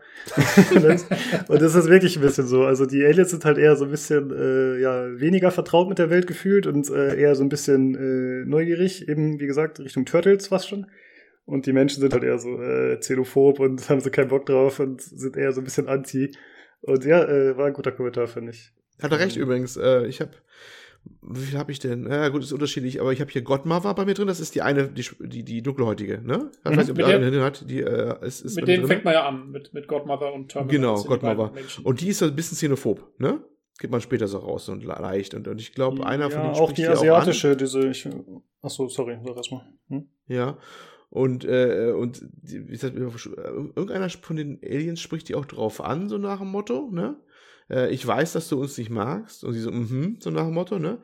Aber ich weiß, dass du versuchst, uns zu mögen. Das finde ich gut. So, ne? Sie ist echt extrem reserviert, so ein bisschen auch, da was es angeht. Und wie du schon sagtest, dass eigentlich sind die Menschen da die Arschlöcher, so ein bisschen auch. Während die Aliens da, der Truppe bisher, zumindest die ich habe, das sind für mich echte Sympathieträger, teilweise, wie die auch sich benehmen und was die für Sprüche haben und was die auch machen. Mal abgesehen davon, dass die geileren Fähigkeiten auch haben, finde ich, also, zumindest meine, die ich jetzt eine Truppe habe gerade. Die retten da jemanden den Tag, aber gefühlt so bei mir, ne? Wenn ich da was mache. Also das ist echt auffallend, ja. Ja, ich hatte so das Gefühl, die Godmother, die ist eher so, das soll so die grimmige Soldatin sein, irgendwie so ein bisschen, die einfach irgendwie immer sehr wortkarg ist und so. Das ist die Ashley Williams des XCOM-Universums, genau. Ja, Mass Effect lässt grüßen, ja. Und die andere, die von Anfang an hast, die Terminal, die fängt ja auch gleich so an. Die sagt, genau. Ich glaube, der erste Satz in dem Spiel ist von ihr so, auf welcher Seite des Krieges hast du nochmal gekämpft? So genau, ungefähr. Stimmt, also, ja. Stimmt eigentlich echt. Aber ja, vielleicht ist es so. Vielleicht ist das der Twist, dass wir die ganze Zeit die Bösen gespielt haben im XCOM. Das wird sein. Ja. Naja, aber zumindest wird mein Punkt vom Anfang so ein bisschen relativiert. Also die Akzeptanz ist zumindest nicht bei jedem angekommen. Und es gibt schon noch Ressentiments gegenüber den anderen. Ja, das wäre es für mich erstmal so in Sachen Präsentation. Wenn ihr Bock habt, können wir jetzt mal in Richtung Gameplay starten. Oder? Do it. Okay. Do it. Weißt du, Breach, Breach, Breach. Genau. Also im Grunde ist es, wie die letzten XCOM-Teile alle so waren, dass man zum einen den Strategie-Part hat, wo man die Basis managt und die Einheiten managt und sowas und Forschung betreibt. Und dann auf der anderen Seite die Rundentaktik, wo man eben die Kämpfe bestreitet. Und ich habe mir das Ganze hier so ein bisschen sortiert. Ich würde sagen, wir versuchen erstmal das ganze Strategiezeugs ein bisschen abzuhandeln und dann sprechen wir mal über die Kämpfe selbst. Also man ist, wie er schon gesagt hat, in dieser Basis ist man und da hat man immer eine Strategiekarte. Da hat man eben Cities 31 angezeigt. Es gibt verschiedene Distrikte und einen, ich sag mal, Anarchiemeter. Das ist ein bisschen wie in XCOM 2 die Anzeige für das Projekt. Wie ist das nochmal, Tobi? Weißt du zufällig gerade? Avatar. Genau, für das Avatar-Projekt. Und das ist im Grunde so ein, ja, einfach ein Balken, der sich füllt. Und wenn der komplett voll sein sollte und du verhinderst das nicht, dann ist das Spiel wahrscheinlich verloren. So war es bei XCOM 2. Wie steigt erstmal dieser Anarchiemeter? Das passiert, indem du kannst immer eine gewisse Anzahl an Aufträgen erfüllen. Also eigentlich nur, hast du eine Auswahl aus mehreren Aufträgen und wenn du einen annimmst, dann musst du einen anderen liegen lassen sozusagen und das bedeutet, dann wird in dem Distrikt wahrscheinlich die Unruhe steigen und das wirkt sich dann auf diesen allgemeinen, auf den allgemeinen Anarchiewert der Stadt aus. Es gibt verschiedene Arten von Missionen. Es gibt Haupt- und Nebenmissionen und ich habe das mal als Zwischeneinsätze habe ich mir aufgeschrieben. Klar, Hauptmissionen sind erforderlich, um voranzukommen. Nebenmissionen sind in der Regel dazu da, um entweder die Unruhe zu reduzieren in bestimmten Distrikten oder aber um Ressourcen zu bekommen oder ähnliches. Und diese Zwischeneinsätze, die habe ich bis heute nicht so ganz verstanden. Und zwar ist das so, dass ich glaube, das ist immer nach Tagen gestaffelt, sozusagen, wie es da vorangeht auf der Karte. Und so ein Zwischeneinsatz ist, du kämpfst dann gar nicht, sondern du schickst einfach deine Leute irgendwo hin und die holen dann zum Beispiel eine Ressource ab. Habt ihr das auch so verstanden? Das ist extrem spärlich, ne? Das ist extrem spärlich. Da wird einfach nur erklärt, du opferst quasi einen Tag und bekommst dann irgendwas und das wird dann einfach quasi, du musst auch dein MTW, diesen Mannschaftstransportwagen, voll besetzt haben übrigens dafür, ne? Das muss auch sein. Mhm. Obwohl du dann selber gar nichts mitmachst. Du sagst einfach nur, okay, ihr geht jetzt dahin und dann wird kurz erzählt, was dann halt passiert ist und dann bekommst du halt diese Sachen dann zurück, die, was immer das dann war, ne? Kann halt auch irgendwelche Beutestücke geben oder hast du nicht gesehen. Oder ist ein Tag für geopfert halt, der halt verloren geht für den anderen Sachen. Und das war's. Das fand ich auch extrem sparsam. Ja, dass man den Tag geopfert hatte, das habe ich nicht so richtig gecheckt. Doch. Da ist ja schon extra dabei auch, glaube ich, immer. Hm. Ja, du hast ja, ich glaube, du hast 2 Einsätze pro Tag, kannst du machen, ne? Und dann wird der Tag, dann ist der nächste Tag, sozusagen. So steht's im Tutorial-Fenster zumindest. Das heißt, ich kann quasi diesen Nebeneinsatz, diesen Zwischeneinsatz, wo ich gar nicht die Leute losschicke, liegen lassen und 2 richtige Einsätze machen? Ist das der? Ja, genau, soweit ich das verstanden habe. Das ist so ein bisschen so, ich glaube, das soll so ein bisschen das Äquivalent sein zu hier auf der Weltkarte von XCOM 2, wo du halt auch diese Supply-Geschichten hattest, wo du, weißt schon, wo du scannst und dann kriegst du am Ende irgendwas, ohne dass irgendwie eine Mission stattfindet oder so. Wobei das hier natürlich, dadurch, dass eigentlich immer genug Missionen da sind, also richtige Missionen, die man eigentlich machen sollte, halte ich es auch für etwas, ja, ob es das so bringt, aber keine Ahnung, dafür habe ich es nicht lange genug gespielt, um zu wissen, wie gut oder schlecht es jetzt ist, die Dinger zu machen. Okay, die Mechanik habe ich einfach nicht kapiert. Also ich habe nicht so richtig verstanden, was ist denn der Drawback, wenn ich jetzt so einen Zwischeneinsatz mache? Warum, was ist daran negativ und warum ist das so eingebaut? Okay, so ergibt das auf jeden Fall mehr Sinn für mich, alles klar. Genau, und dann kann man halt, wie ich gerade gelernt habe, 2 Einsätze pro Tag machen. Und damit kann man dann, wie gesagt, Ressourcen freischalten oder aber die Unruhe reduzieren und ähnliche Sachen. Zusätzlich gibt es noch die Möglichkeit für jeden District so Field Teams, nennen sie sich, glaube ich, hinzuzufügen.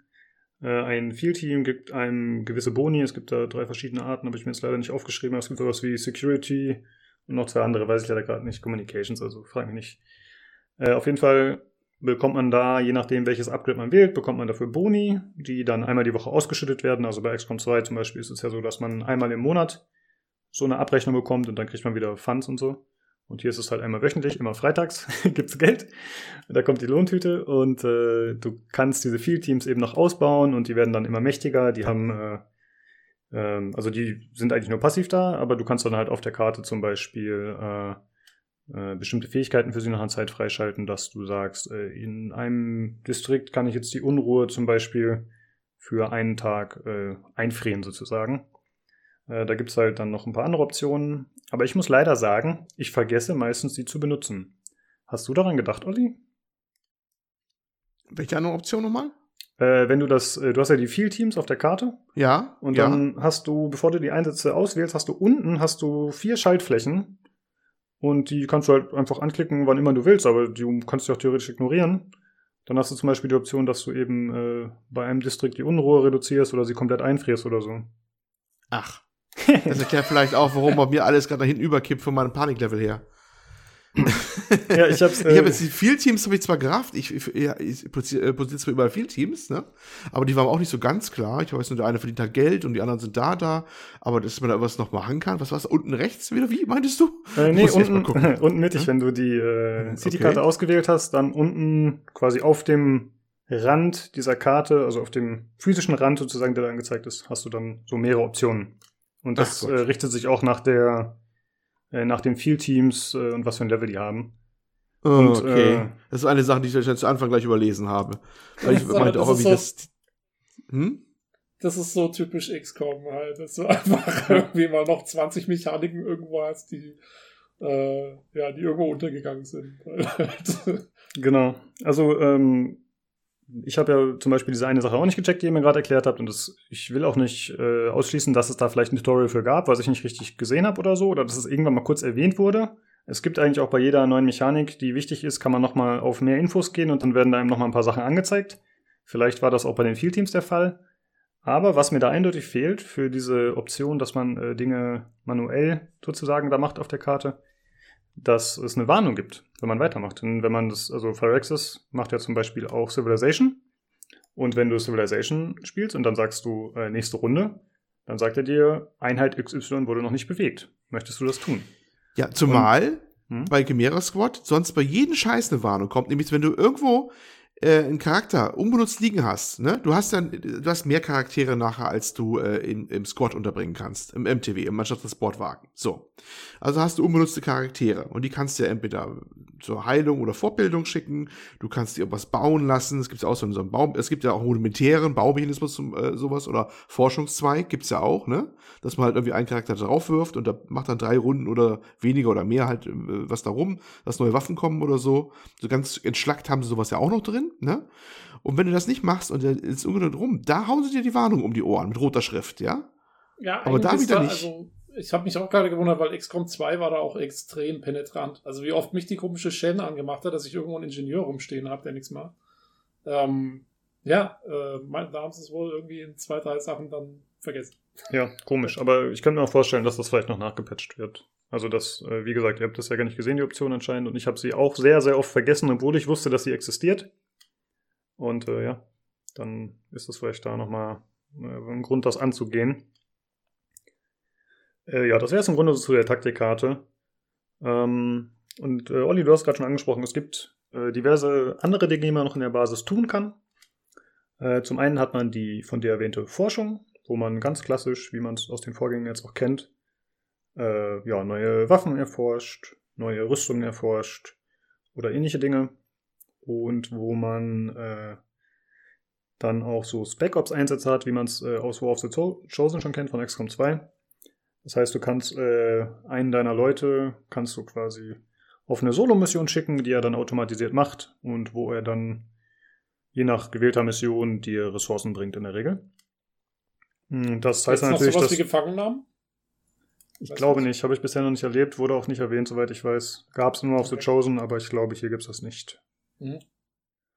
Und da, wie Olli gerade schon gesagt hat, man kann da halt, wenn man diese Forschung anstößt, dann kann man da zusätzlich, wie man in XCOM ist es ja so, dass man eigentlich über die Wissenschaftler sonst immer da Boni erhalten hat, aber jetzt ist es halt so, du kannst einen deiner aktiven Soldaten kannst du da reinstecken, dann ist er dann halt für den nächsten Einsatz nicht verfügbar und dann geht das Ganze ein bisschen schneller.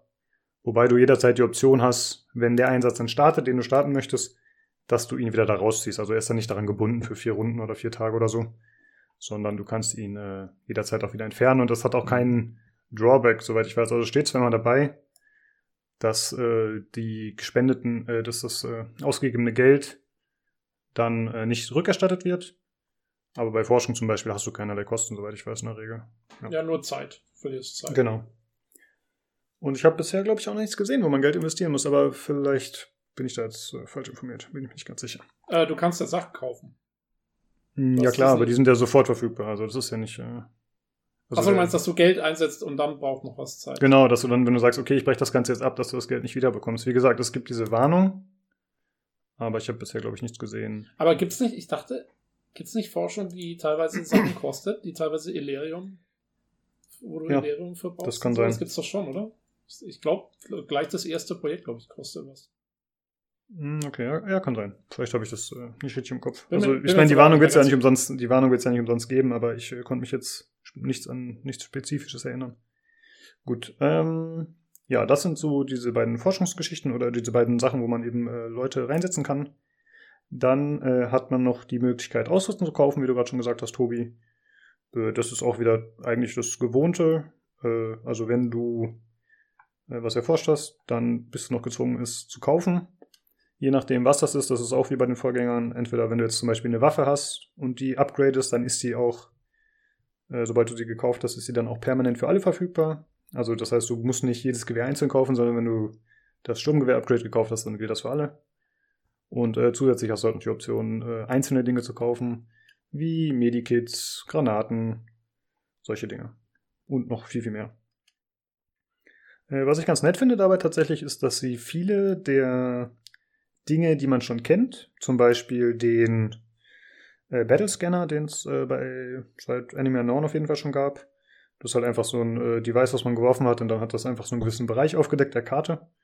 Das haben sie jetzt dort auch wieder, aber sie haben es halt ein bisschen ummodifiziert, so dass es ein bisschen anders funktioniert, aber man erkennt direkt, okay, das ist ein Gegenstand, den ich aus dem XCOM-Universum kenne. Das finde ich ganz nett gemacht eigentlich. Und ergibt auch ein bisschen Sinn, wenn man halt sagt, dass das Ganze 5 Jahre später spielt, dann haben sie halt vielleicht die Sachen erweitert, verbessert. Ja, ich muss sagen, also die meisten Sachen, die ich jetzt zumindest am Anfang gesehen habe, kannte ich jetzt auch direkt noch aus XCOM 2. Das ganze Zeug hier, Tracer Rounds und so weiter und so fort. Also das war eigentlich fast 1:1. Genau, es gibt auch die ganzen Waffenerweiterungen, die du vorhin schon erwähnt hast, weißt du, diese Stocks, Scopes, die Magazine. Repeater habe ich noch nicht gesehen. Weiß ich nicht, ob es die noch gibt, aber grundsätzlich ist es schon sehr ähnlich und die gibt es auch wieder in verschiedenen Qualitätsstufen. Was ich gut finde, ist, dass man die ganzen Waffenerweiterungen, dass man die jederzeit austauschen kann. Denn bei XCOM 2 ist es standardmäßig so, dass du die, sobald du die einmal auf die Waffe draufgepackt hast, ist das gebunden. Das heißt, wenn du es dann, ich glaube, du kannst es zwar ersetzen, aber dann wird der Aufsatz zerstört.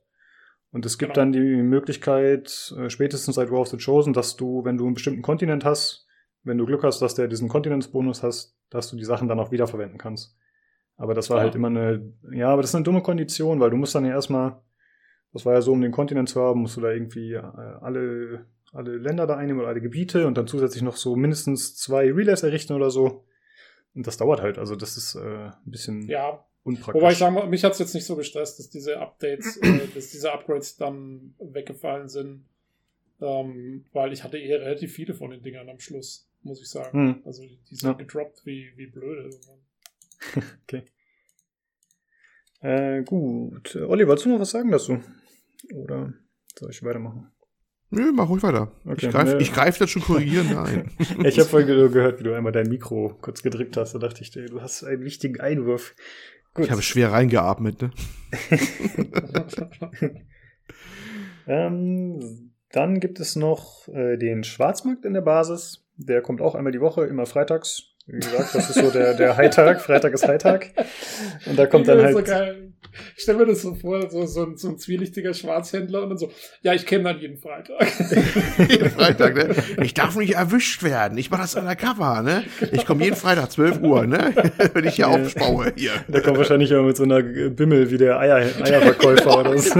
Schwarzmarkt. Oh, ja. Ja, und der bietet dann immer ein paar zufällige Gegenstände an. Ich habe das ehrlich gesagt nicht so genau überblickt. Ich habe da noch nichts gekauft, aber ich glaube, die sind einfach ein bisschen günstiger als die Preise, zu denen man sie sonst selbst kaufen könnte. Oder ja, vielleicht manchmal ein bisschen bessere Stats auch manchmal, ja, genau. Mhm. Und kannst du sie wieder für Intel kaufen wahrscheinlich, oder? Genau. Ja. Statt für die anderen Ressourcen, das ist auch mal der Unterschied. Genau. Und Intel kriegt man, wenn man entweder die Feldteams draußen hat oder man haut ein paar Leute um, ne, dass man die nicht umbringt, sondern halt gefangen nimmt. Gibt auch Intel, ne? Mhm. Genau. Intel, also ich kennengelernt habe, ja. Mhm. Ja. Also für mich ist Intel bisher gefühlt die wichtigste Ressource. Mhm. Okay. Außerdem gibt's noch Credits, mit denen man eben dann neue Ausrüstung und so kaufen kann. Und es gibt Illyrium. Das ist diese Sonderressource, die man in der Regel braucht, um was zu craften oder wie Tobi gerade schon sagte, um vielleicht was zu erforschen oder so. Basenbau gibt es nicht, denke ich. Also ich glaube nicht, dass es noch dazu kommt. Wie gesagt, wir haben es noch nicht durch. Ich habe, wie gesagt, 10 Stunden gespielt und How Long to Beat sagt, das Spiel geht ungefähr 22 Stunden. Ja, wie gesagt, ich glaube nicht, dass Basenbau noch dazukommt. Das heißt, das Ganze ist auf jeden Fall deutlich entschlackt in der Hinsicht. Es gibt zwar noch viele Mechaniken, die man so oder sehr ähnlich kennt aus den Vorgängern, aber es ist nicht mehr diese erschlagende Menge an Systemen, wie Tobi das gerade schon angesprochen hat bei War of the Chosen. Obwohl wir schon gemerkt haben, dass wir ja trotzdem die eine oder andere Sache nicht direkt gecheckt haben, unabhängig voneinander. Also es ist auf jeden Fall so, dass man sich trotzdem noch ein bisschen damit beschäftigen muss. Also es ist jetzt kein Game, wo man direkt reinspringt und sofort alles versteht und was super simpel ist. Ja. Aber trotzdem entschlackt. Entschlackt auf jeden Fall. Und wenn wir jetzt dann gleich zu den Taktikkämpfen kommen, die sind ja auch sehr stark entschlackt, wenn man so will, oder vereinfacht worden ist. Genau, so ist es. Da kommen wir jetzt auch zu, denke ich. Ja, XCOM Veteran ist ein bisschen übertrieben, aber ich habe die 3 Teile davor gespielt oder die beiden Teile und das Add-on. Warte mal, lass mal kurz gucken. Auf deinem Steam-Profile 357 Stunden XCOM 2. Ich würde sagen, du gehst als Veteran durch. Nice. Okay, Tobi hat mit dem Veteranenorden verliehen. Du hast Street Credibility. Ja. XCOM Street Cred. Ne? Ja, ich kriege immer die besten Preise von dem Freitagshändler. Ja, also ich habe bei XCOM 2 vor allem viel gespielt, Enemy Unknown auch. Ich habe XCOM 2 auf jeden Fall mehrfach angefangen. Ich hatte auch hier auf dem Discord, haben wir die Crew zusammengestellt sozusagen, wo jeder seinen eigenen Charakter erstellt hatte, der Lust hatte für meinen Squad, wo ich dann auch ein paar über den Jordan geschickt habe. Ja, und dann, die nie ihren Krieg gewonnen haben. Das stimmt, aber das ist für mich ein bisschen symptomatisch bei XCOM, ehrlich gesagt. Für mich persönlich, wie ich das spiele.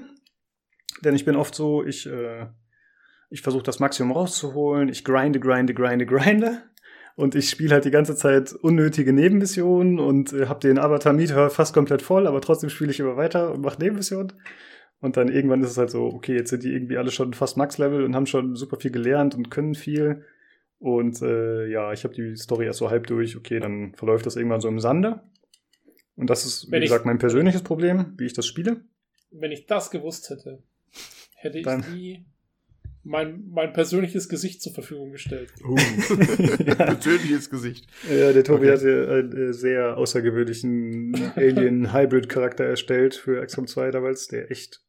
Er ist einer der hässlichsten Charaktere. Ich hoffe, das ist das Ziel, was du erreichen wolltest. Ja, absolut. Ja. Wir waren ja eigentlich schon das Chimera Squad. Wie bitte? Also, wir waren ja so gesehen schon das Chimera Squad. Ja, stimmt. Ja, wir hatten durch die ganzen Mods, hatten wir da einiges schon drin. True.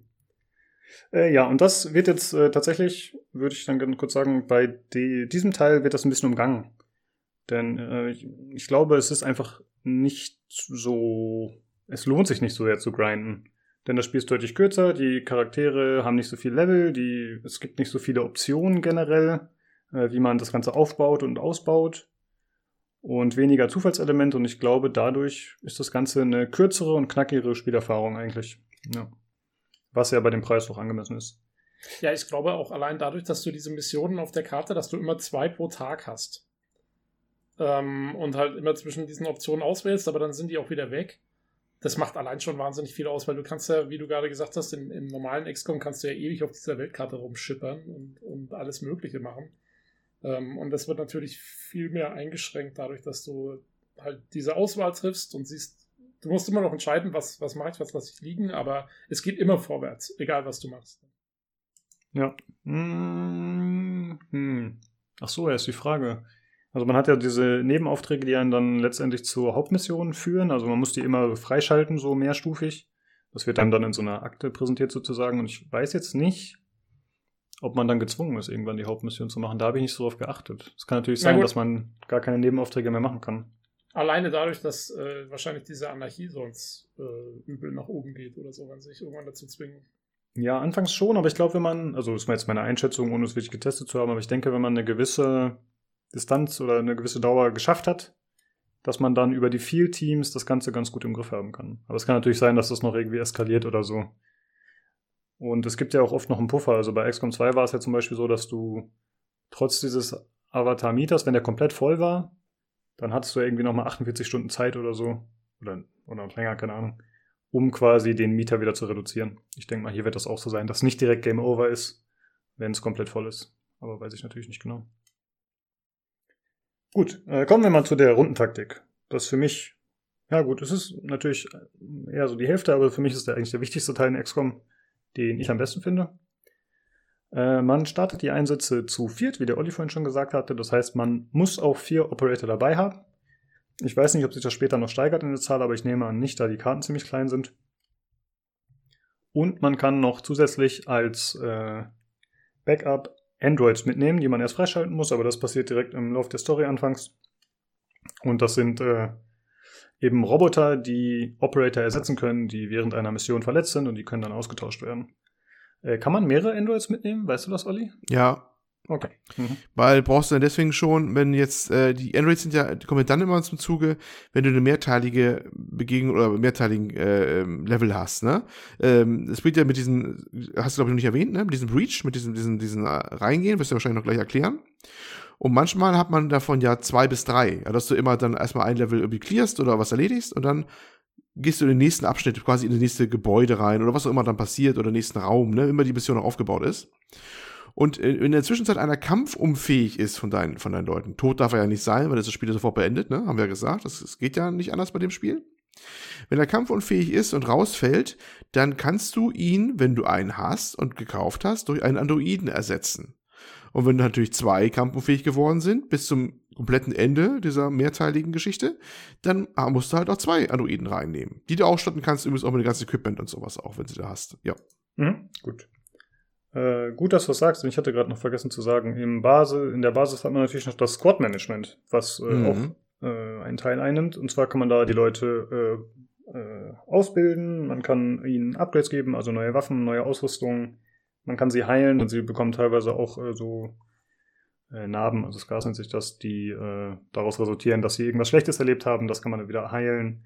Man kann sie farblich individualisieren. Das war es leider schon, aber gut. Da kann man zumindest auf jeden Fall noch einiges machen und immer ein bisschen optimieren und anpassen. Und das gilt dann eben auch, wie du gesagt hast, für die Androids. Genau, du hast gerade schon die Breaches angesprochen. Das ist eigentlich so das Elementare, würde ich sagen, was sich geändert hat. Unter anderem also eins der wichtigsten Elemente, das wurde auch in dem Reveal-Trailer da oder im Gameplay-Trailer dann erklärt ein bisschen. Im Grunde sind die Missionen keine offene Karte mehr, sondern es sind mehrere Räume, die aneinander angeschlossen sind, aber die jeweils als einzelner Breach gelten. Also man könnte sagen, wenn man jetzt eine Mission spielt, dann sind das so 3 Mini-Instanzen, durch die man durchgeht und jede Instanz wird mit einem Breach vorangeführt. So ein Breach sieht so aus, dass man verschiedene Eingänge hat. Die Eingänge haben, also sagen wir zum Beispiel Fenster, Tür und Lüftungsschacht. Und je nach Ausrüstung können nur bestimmte Operator den ersten Slot belegen. Also es gibt 4 Slots für einen Eingang immer. Und du kannst sie mehr oder weniger frei belegen, wo du die Operator reinschicken willst. Es gibt dann verschiedene Boni oder auch Nachteile. Also es kann zum Beispiel sein, dass wenn dieser Operator als zweiter durch die Tür geht, dann bekommt er für den ganzen Encounter, was also ein Breach ist quasi und alle danach folgenden Kämpfe in diesem Raum, bekommt er, sagen wir mal, +2 Bonusschaden. Und da gibt es halt, wie gesagt, positive oder auch negative Aspekte. Und also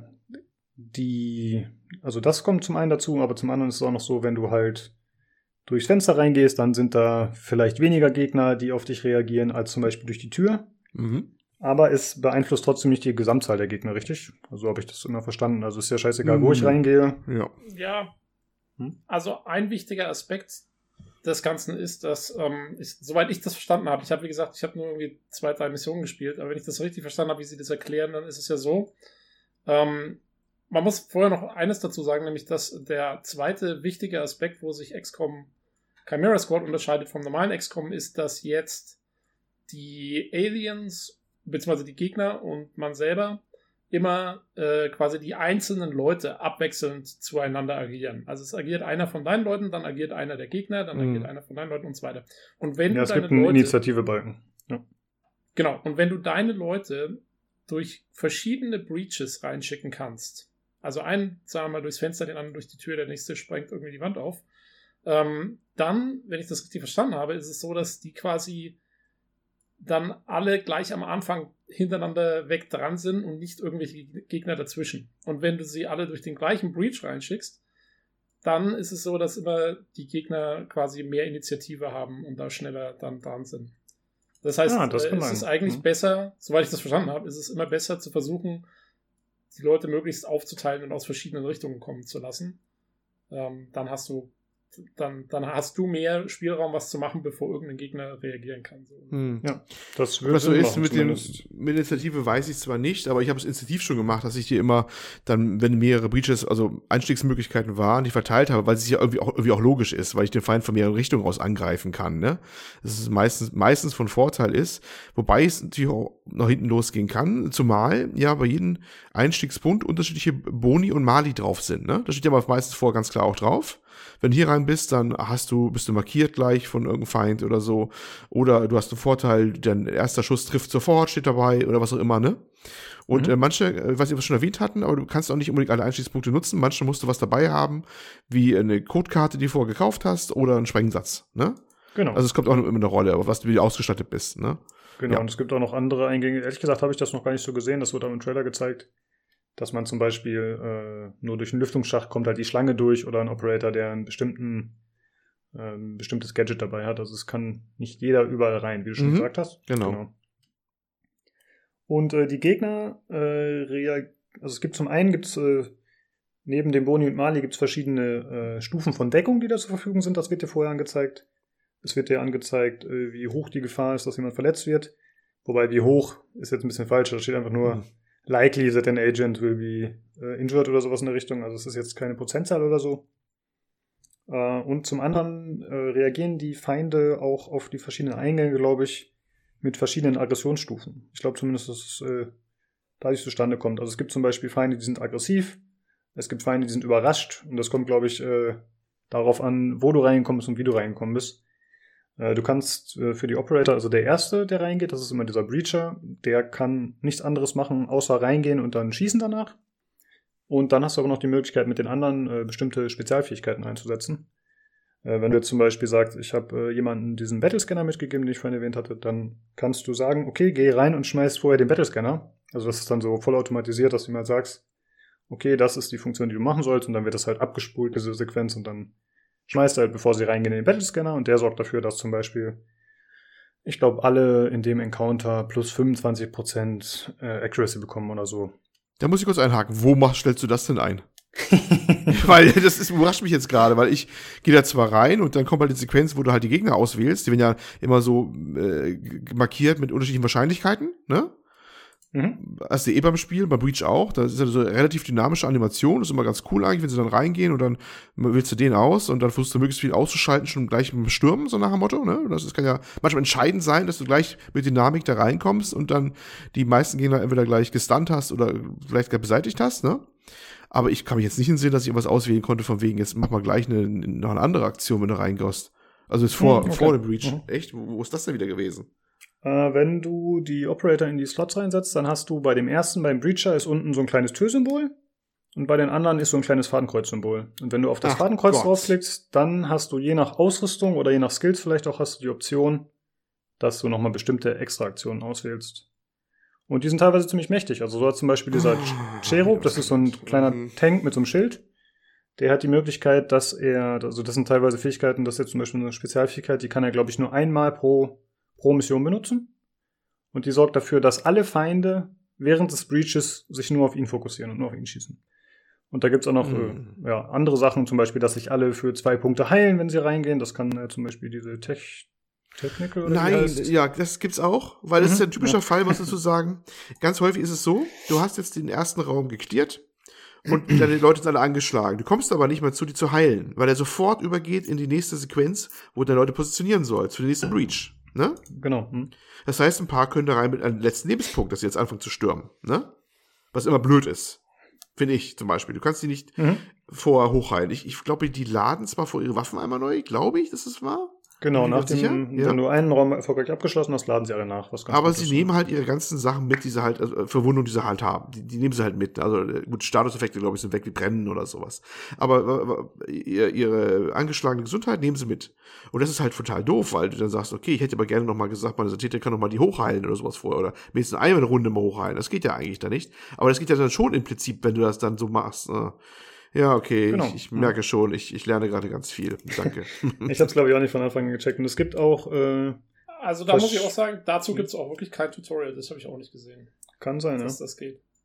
Ha. Und es gibt die Ausrüstung, da muss man ein bisschen gucken. Also es gibt ja zum Beispiel die Blendgranate oder Flashgranate, wie heißt. Und es gibt eine Flashbomb. Und diese Bombe, das ist dann das Gadget, was du beim Breach benutzt. Während du die Granate während der Mission in der Taktik an sich benutzen kannst. Oh, da muss man ein bisschen gucken. Okay. Ja, das ist ein bisschen blöd gemacht. Ja. Und diese Funktionen, die sie benutzen können, wenn sie beim Breach reinkommen, das können immer nur die Positionen 2, 3 und 4. Der erste ist halt immer der dedizierte Breacher und der kann auch keine Gadgets benutzen währenddessen. Das heißt, da muss man ein bisschen gucken, wer macht jetzt gerade Sinn, an welcher Position, oder sollte vielleicht derjenige, der immer die Keycard dabei hat, immer einen Brauch an bestimmten Punkten, um zu öffnen, vielleicht sollte der nicht gerade auch noch ein Gadget dabei haben, was dafür sorgt, dass man während des Breachens bestimmte Dinge macht. Ja, und da wird schon ein bisschen klar, das Ganze ist ein bisschen so eher Richtung Polizei und Sondereinsatzkräfte angelehnt, als bei XCOM, wo sich das ein bisschen mehr wie Soldaten angefühlt hat, sondern hier ist es halt so ein bisschen so, ja, wie kommt man da rein? Wie klärt man den Raum? Ich habe so ein bisschen an SWAT gedacht, wobei der Vergleich natürlich ein bisschen hinkt, aber so in die Richtung. Man hat halt Spezialisten und die sind, ja, je nachdem, welche Situation man gerade dort hat, sind sie entsprechend wichtig oder hilfreich.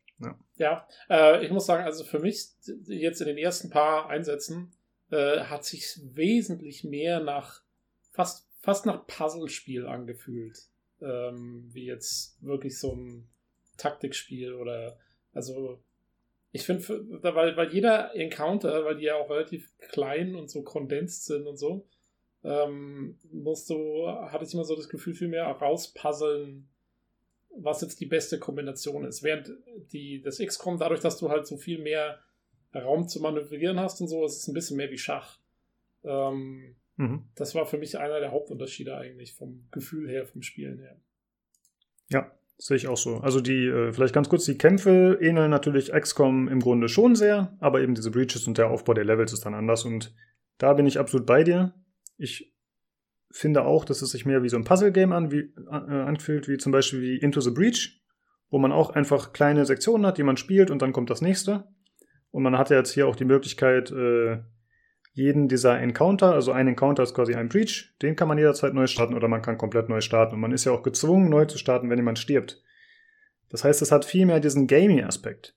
Ja. Ich fand immer cool bei XCOM, dass du zum einen hast du die Freiheit, von allen Seiten zu kommen, gerade bei XCOM 2, wo du dann die Möglichkeit hast mit diesem Concealed, also dass man erstmal versteckt agiert und sich quasi erstmal die Gegend anschaut und dass man sich zum Beispiel den Highground holt und von oben angreift oder verschiedene Winkel nimmt, Gegner flankiert. Und das ist hier super schwierig, denn du kommst rein, sie sehen dich. Klar, du kannst deinen Breach irgendwie variieren und wie du es haben willst, aber die Gegner werden dich auf jeden Fall sofort entdecken dann. Und dann ist es in der Regel so, dass die Level so klein sind, dass du nicht mehr flankieren kannst. Und bei XCOM war es zum Beispiel immer so, bei den regulären Spielen, dass du Angst haben musstest, kommt jetzt vielleicht eine weitere Gruppe, also wird ein weiteres Pod aktiviert, während ich schon mit einem kämpfe.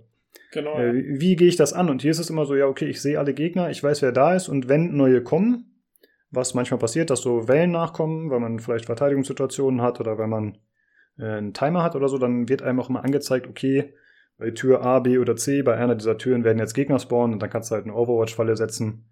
Und in der Regel, wenn du vorher einigermaßen gut gehaushaltet hast, dann kannst du da auch alles klären. Und ja, das ist so ein bisschen für mich der Pferdefuß des Spiels. Also, da gehen wir später wahrscheinlich noch ein bisschen mehr drauf ein, aber für mich ist das mir fehlen da Freiheiten einfach. Das finde ich sehr schade tatsächlich. Ja, und vor allen Dingen, also ich muss auch sagen, ich meine, deswegen glaube ich halt, dass sie da experimentiert haben und geguckt haben, was wollen wir vielleicht im nächsten XCOM machen. Und da haben sie eben vielleicht so Sachen gemacht wie diese Breaches, die sie jetzt lieber in das Spin-Off reingehauen haben. Und das finde ich eigentlich auch ganz gut so. Ich hoffe mal, dass es so ist.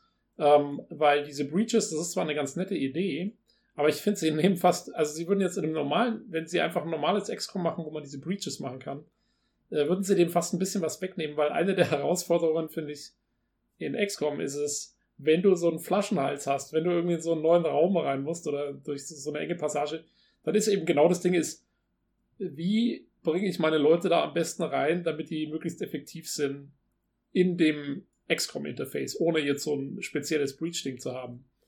Und ich fände es fast ein bisschen schade, wenn das in Zukunft nicht mehr da wäre und sie immer diese Breaches machen, weil die haben zwar ihre eigene Geschichte jetzt mit dem, was ihr da alles gesagt habt, aber ich fand das eigentlich, das war mal so mit das Interessanteste, war, wenn ich eben so ein neues Gebiet habe und ich weiß nicht genau, was jetzt hinter dieser Ecke da ist oder so, dann muss ich erstmal meine ganzen Leute positionieren und wie mache ich das und wie gehe ich da rein und so.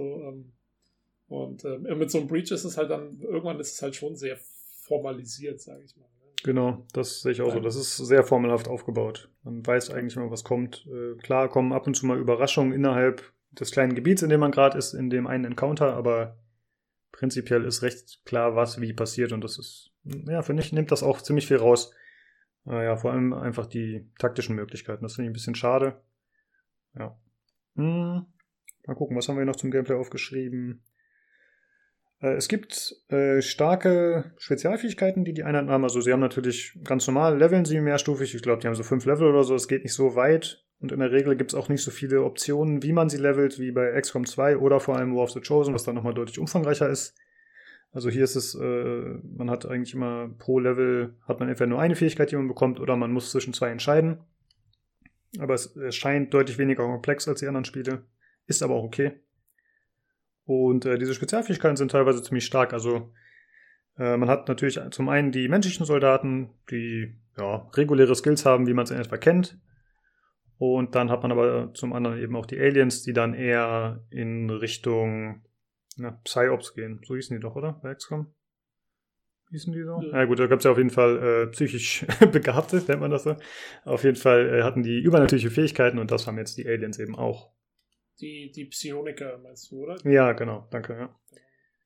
Und so wie die Charaktere, sie sind natürlich jetzt aufgebaut, wie wir das schon angesprochen haben, also sie erfüllen quasi in der Story ihre Rolle und gleichzeitig erfüllen sie auch in den Missionen ihre Rolle. Das heißt, es gibt jemanden, der eher als Tank aufgebaut ist, der hat ein Schild dabei. Es gibt jemanden, der mit einer Shotgun unterwegs ist. Es gibt jemanden, der Gedankenkontrolle kann oder zumindest zeitlich Gegner verwirren kann. Ich habe tatsächlich erst 5 Operator, glaube ich, oder 6.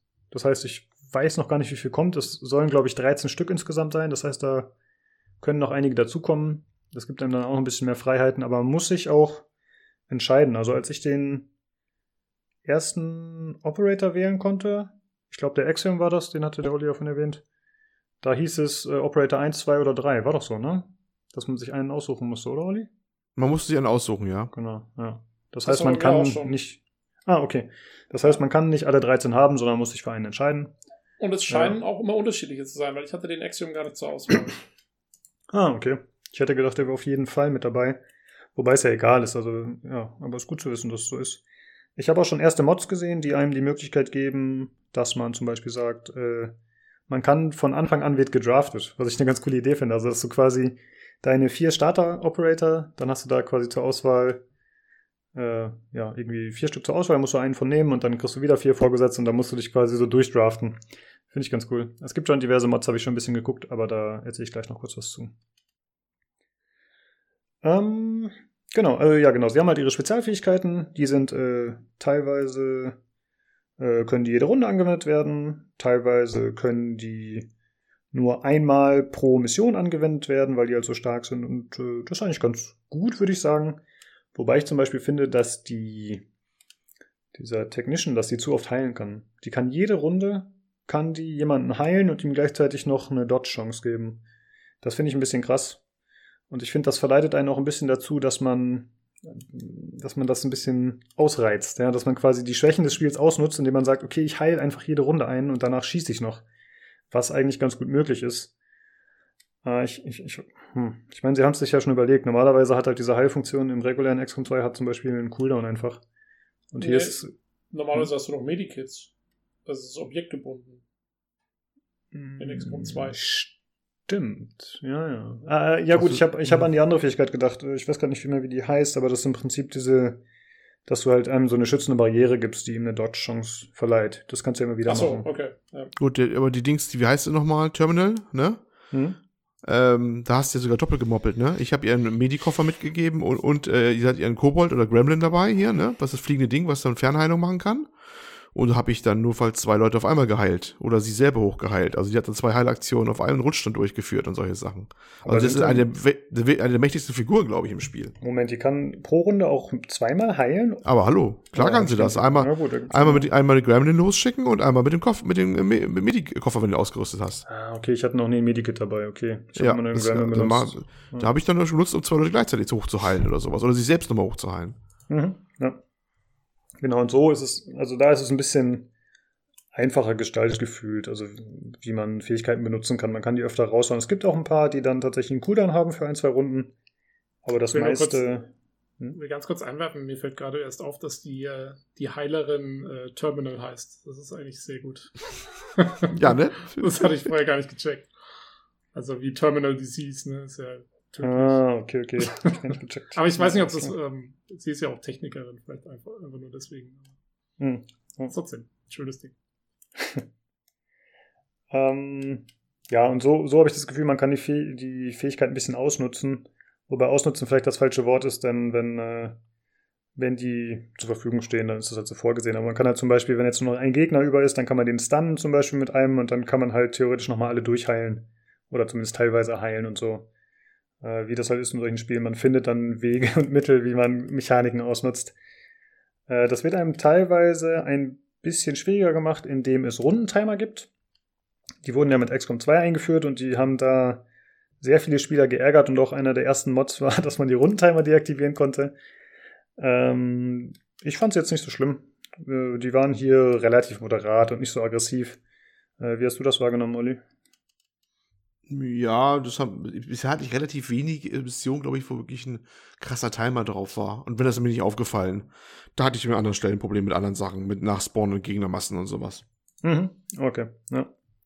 Ja, grundsätzlich sind die Timer auch nicht so hart und dadurch, dass man ja immer eigentlich das ganze Missionsgebiet überblicken kann für den Encounter, kann man eigentlich auch immer ganz gut präventiv eingreifen oder direkt überblicken, was man zu tun hat. Bei XCOM 2 war es dann halt so, okay, du hast 8 Runden zu kommen, um zum Objective zu kommen, dass da irgendwie irgendwo im Nebel liegt und du weißt nicht, wie viele Gegner dazwischen sind. Da war das schwieriger zu berechnen, aber hier ist es recht simpel, ja. Ja, wobei, also ich muss sagen, ich fand es auch in XCOM 2 nicht so schlimm, wie es immer gemacht wurde jetzt. Ich war erstaunt, wie wenig oder wie gut es mit den... Das ist halt dafür gedacht, dass du nicht die ganze Zeit nur mit Overwatch irgendwo in der Deckung liegen bleibst, so ungefähr. Ja. Aber ja, wenn du so ein bisschen aggressiv spielst, dann geht's schon. Ja, ich hatte, glaube ich, eine Mod drin, nach dem ersten Durchspielen oder vielleicht sogar während des ersten Durchgangs bei XCOM 2, die dafür sorgt, dass man die Rundentimer, dass die erst einsetzen, sobald das Squad revealed wird. So hatte ich, finde ich, einen ganz guten Mittelweg. Konnte man halt erst in Ruhe planen und dann ging es halt erst los. Cheater! Ja, schon ein bisschen, aber muss ja jeder für sich selbst wissen. Ja. Und hier wird es wahrscheinlich auch bald Mods geben, die das deaktivieren, aber finde ich hier bei weitem nicht so wichtig. Und ich verstehe auch, dass sie wollen das Spielerlebnis ja offensichtlich seit dem Vorgänger auch schon irgendwie ein bisschen zusammenstraffen. Sie wollen durch diese verschiedenen Meter, die sich füllen auf der Strategiekarte, wollen sie, dass Spieler gezwungen sind, aggressiv zu spielen und vorwärts zu gehen, damit sie wahrscheinlich nicht in sowas tappen wie ich, ja, die dann einfach nur grinden und dann das Spiel irgendwann aufhören, einfach weil sie halt die Schnauze voll haben, weil sie einfach zu viel gespielt haben oder keine Progression mehr da ist. Und hier führen sie den Ansatz halt noch weiter fort, indem sie sagen, okay, wir versuchen weiterhin das Ganze ein bisschen zu pushen und ein bisschen actionorientierter zu machen. Ich finde es unnötig. Ich finde immer, jeder kann spielen, wie er will. Aber wenn Sie denken, dass das die beste Spielerfahrung ist, dann können Sie das so machen. Ist okay. Ist aber, wie gesagt, nicht so gravierend hier. Hat eigentlich kaum zu Problemen geführt bei mir bisher. Ja, dann habe ich noch aufgeschrieben. Darf ich kurz mal fragen, wie ist denn das? Weil, hast du, also später werden diese Encounter dann schon noch ein bisschen größer? Oder wie muss ich mir das vorstellen? Weil jetzt, in dem, was ich bis jetzt gesehen habe, würden so Timer überhaupt keinen Sinn machen, weil die Gebiete sind so klein und wie du sagst, die Leute sehen, die Gegner sehen dich sowieso direkt. Du kannst ja gar nicht großartig mit Overwatch oder sonstigen irgendwelchen Delay-Taktiken agieren. Das geht ja dann in dem Fall eigentlich überhaupt nicht. Naja, das gibt dann zum Beispiel in dem Sinne, dass das so eine, also die Gebiete verändern sich nicht gigantisch bisher. Ich hatte so eine Story-Mission, die war dann deutlich größer oder um einiges größer. Aber prinzipiell sind die Gebiete immer noch sehr klein. Aber es ist dann zum Beispiel so, dass du eine Mission hast, wo du jede Runde so einen Timer verlängern musst, indem du ein bestimmtes Ding inaktivierst, so eine Konsole oder so. Und da musst du halt immer von Konsole zu Konsole kämpfen und so hast du im Grunde einen Timer drin. Oder du hast die Möglichkeit, dass es gab so eine Mission, da wollten Gegner mit einem UFO entkommen und die stellen sich dann auf so eine bestimmte Position, wo sie dann halt ausharren müssen, um dazu entkommen und dann hast du irgendwie 2 Runden, sie wegzuschießen. Ansonsten verschwinden sie und die Mission ist verloren. Solche Sachen. Ja, okay. Ja, es ist ein bisschen konstruiert, aber ist halt so. Aber es sind dann meistens immer so Sachen, die man so, wo man quasi in den nächsten 2 Runden irgendwas machen muss. Ne? Also so, genau, ja, so 8-Runden-Timer oder sowas hast du dann nicht mehr. Nee, also es ist reduziert. Also 2-3 Runden vielleicht und dann, ja. Okay. Genau. Ja, dann habe ich noch aufgeschrieben, dass die Gegner teilweise ziemlich dumm sind und falsche Entscheidungen treffen. Mache ich tatsächlich teilweise auch. Will ich ja nicht ausschließen so als Spieler, aber ich finde es schon ein bisschen affig, wenn dann irgendwie ein Gegner einen meinen Agenten da geflankt hat, aber anstatt den anzuschießen, benutzt er dann einen Mind-Trick auf einen, der oben in der Deckung hockt. Das finde ich immer ein bisschen doof, ehrlich gesagt. Also ich weiß natürlich nicht, was da der Grund ist. Ja, ob man vielleicht sagt, okay, die haben die und die Chance, dass sie die Aktion machen, die vielleicht dümmer ist, oder der Spieler soll noch eine Chance haben zu reagieren. Aber das finde ich ein bisschen schade. Ist euch das auch aufgefallen, dass sie manchmal sehr nicht nachvollziehbare Dinge machen, die Gegner? Ja, kam mir auch durchaus vor. Also es gab so Sachen, wo ich mir gedacht habe, jetzt ist er genau neben mir, ne? Weil es macht er fertig. Und dann macht er eine Aktion, wo er wieder weggesprintet oder hat auf jemand anderen geschossen, der irgendwie weiter weg war oder irgendwie sowas. Wo ich mir dachte, das war irgendwie jetzt unlogisch, was er getan hat. Ne? Also weil die Lösung lag eigentlich auf der Hand, die er hätte machen sollen. Und hat er nicht gemacht. Also das hat mich dann auch mal ein bisschen überrascht. Oder er ist dann in der Ecke dann hin und her gelaufen. Und alles habe ich auch erlebt, dass die dann nicht aus irgendeinem Nebenraum rauskamen, sondern dann in der Ecke verharrten oder nur einmal hin und zurück gelaufen sind. So manchmal versagt, glaube ich, die KI auch richtig komplett, was sie da macht. Ja. Das wundert mich. Weil das war jetzt eigentlich ja, hatte ich jetzt so in XCOM 2 oder so eigentlich gar nicht. Ah, da haben die auch schon teilweise ziemlich dumme Sachen gemacht. Meiner Erfahrung nach, ja. Ah, naja. Also ich hatte das eigentlich jetzt nicht so und na gut. Aber wenn es schon vorher, wenn du sagst, du hast es auch vorher schon gehabt, dann... Ja, also es gibt zum Beispiel bei XCOM 2 gibt es so Mods, die dann dafür sorgen, dass die Gegner wirklich aggressiver spielen, dass sie mehr flankieren, dass sie dich mehr drücken und dass sie auch Situationen ausnutzen, sobald sie können. Und das machen sie halt im Hauptspiel nicht zwangsläufig. Und hier ist es halt wieder genauso, also dass sie dann zum Beispiel mal einen ignorieren von meinen Leuten, der noch einen Lebenspunkt hat. Wie gesagt, ich mache selbst auch dumme Sachen, aber ich ärgere mich dann auch darüber.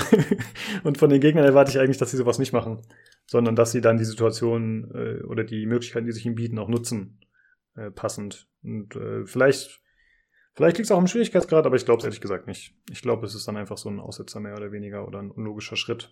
Das finde ich ein bisschen schade. Wobei es mir natürlich das ein oder andere Mal doch geholfen hat. Aber so einen hingeschmissenen Knochen will ich da auch nicht unbedingt. Da würde ich es lieber nochmal neu starten fast. Ja, ich glaube auch, also die perfekte KI für so ein Spiel zu programmieren, wo du wirklich so viele Möglichkeiten und Variablen drin hast, ist halt auch nicht ganz einfach. Ne? Ja, müssen irgendwelche das stimmt. Skripte drin haben mit irgendwelchen Prioritäten von dem, was sie jetzt machen und so. Und dass das ab und an mal einfach das falsche Ding dann nach vorne spült. Das mag dann schon mal drin sein, sage ich mal.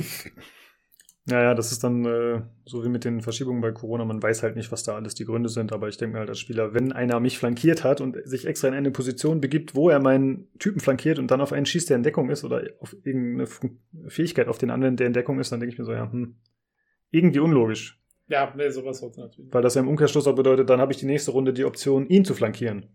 Weil er sich ja dumm neben mich gesetzt hat. Und das ist halt irgendwie blöd. Nee, oder auch wieder Olli sagt, dass einer hinsprintet und wieder wegsprintet. Das ist total bescheuert. Ja, ein bisschen schade. Habt ihr sonst noch was zu den Gameplay-Sachen bei der Rundentaktik? Fällt euch da noch irgendwas ein, was ihr anmerken wolltet? Nö.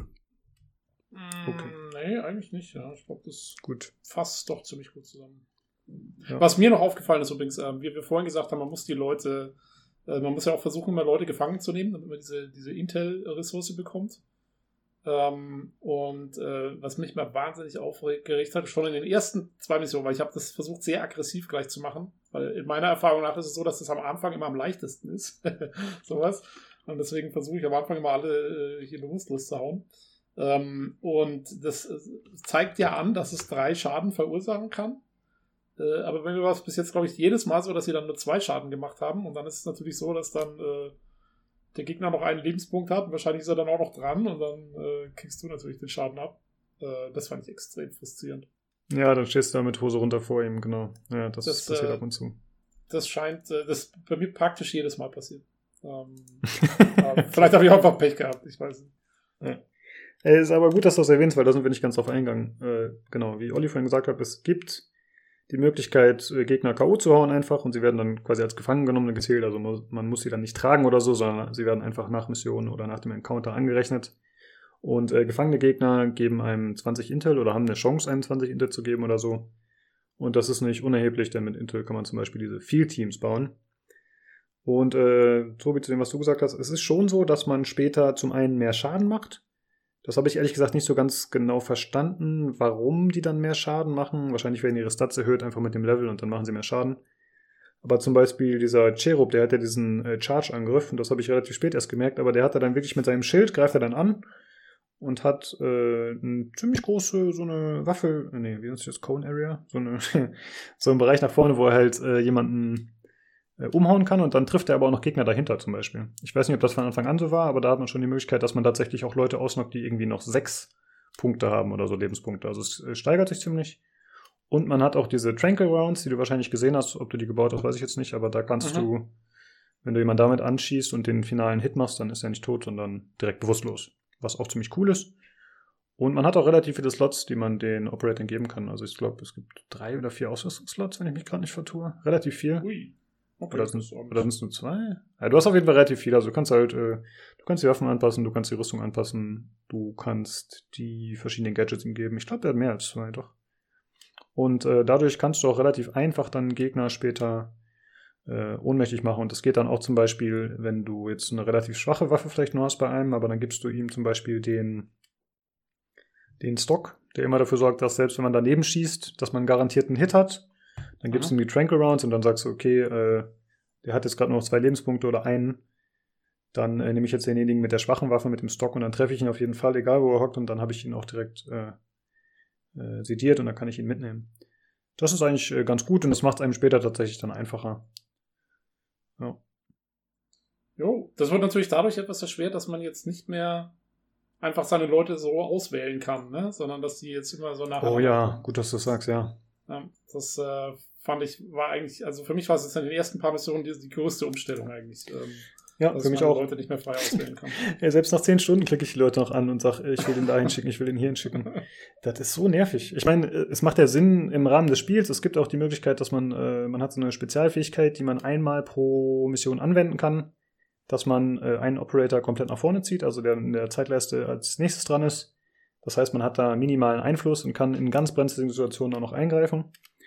Aber prinzipiell, da haben wir das auch wieder mit der Taktik. Das nimmt dir so viele Möglichkeiten, dass du gezwungen bist, mit dem einen zu arbeiten als allererstes. Und du kannst ihn auch nicht hinten anstellen. Es gibt ja so Spiele, wo du sagst, ich drücke jetzt eine Taste und dann ist der in der Timeline als allerletzter dran. Aber dafür kann ich jetzt erstmal immer benutzen oder so. Das geht halt alles nicht. Das heißt, du kannst die Reihenfolge einmalig beeinflussen pro Mission, aber das war's dann auch in der Regel. Ja, es erinnert dadurch, finde ich, auch ein bisschen mehr an so Spiele wie Banner Saga oder sowas, ne? Oder ich habe es jetzt selber nie gespielt, aber ist es nicht auch ein Darkest Dungeon oder so? Das ist doch auch so, oder? Das ist immer so abwechselnd mal alles stattfindet irgendwie. Genau, du kannst eine Initiative, wer zwar ein bisschen beeinflusst mit Items und so und irgendwelchen Quirks, die haben, aber prinzipiell ist es genauso, ja. Ja, also ist schon ein bisschen anders. Genau. Ja. Was und, ja okay ist. Ich meine, man kann ja auch mal was anderes ausprobieren. So ist ja nicht. Genau, es ist absolut okay, aber da ich immer die Vorgänger im Kopf habe oder die Hauptspiele, dann ist es immer so, boah, das geht nicht und das geht nicht und das ist anders. Es ist nicht alles schlechter, aber es ist irgendwie alles weniger umfangreich, was bei dem Preis auch okay ist, aber trotzdem hat es mich immer wieder gestört, muss ich sagen. Und was wollte ich noch sagen zur Reihenfolge? Ah, shit. Ach so, genau. Wie gesagt, das ganze Spiel ist entschlackt und es geht alles ein bisschen schneller. Und tatsächlich habe ich auch gemerkt, dadurch, dass du gezwungen bist, mit einem direkt zu spielen, geht auch alles viel schneller.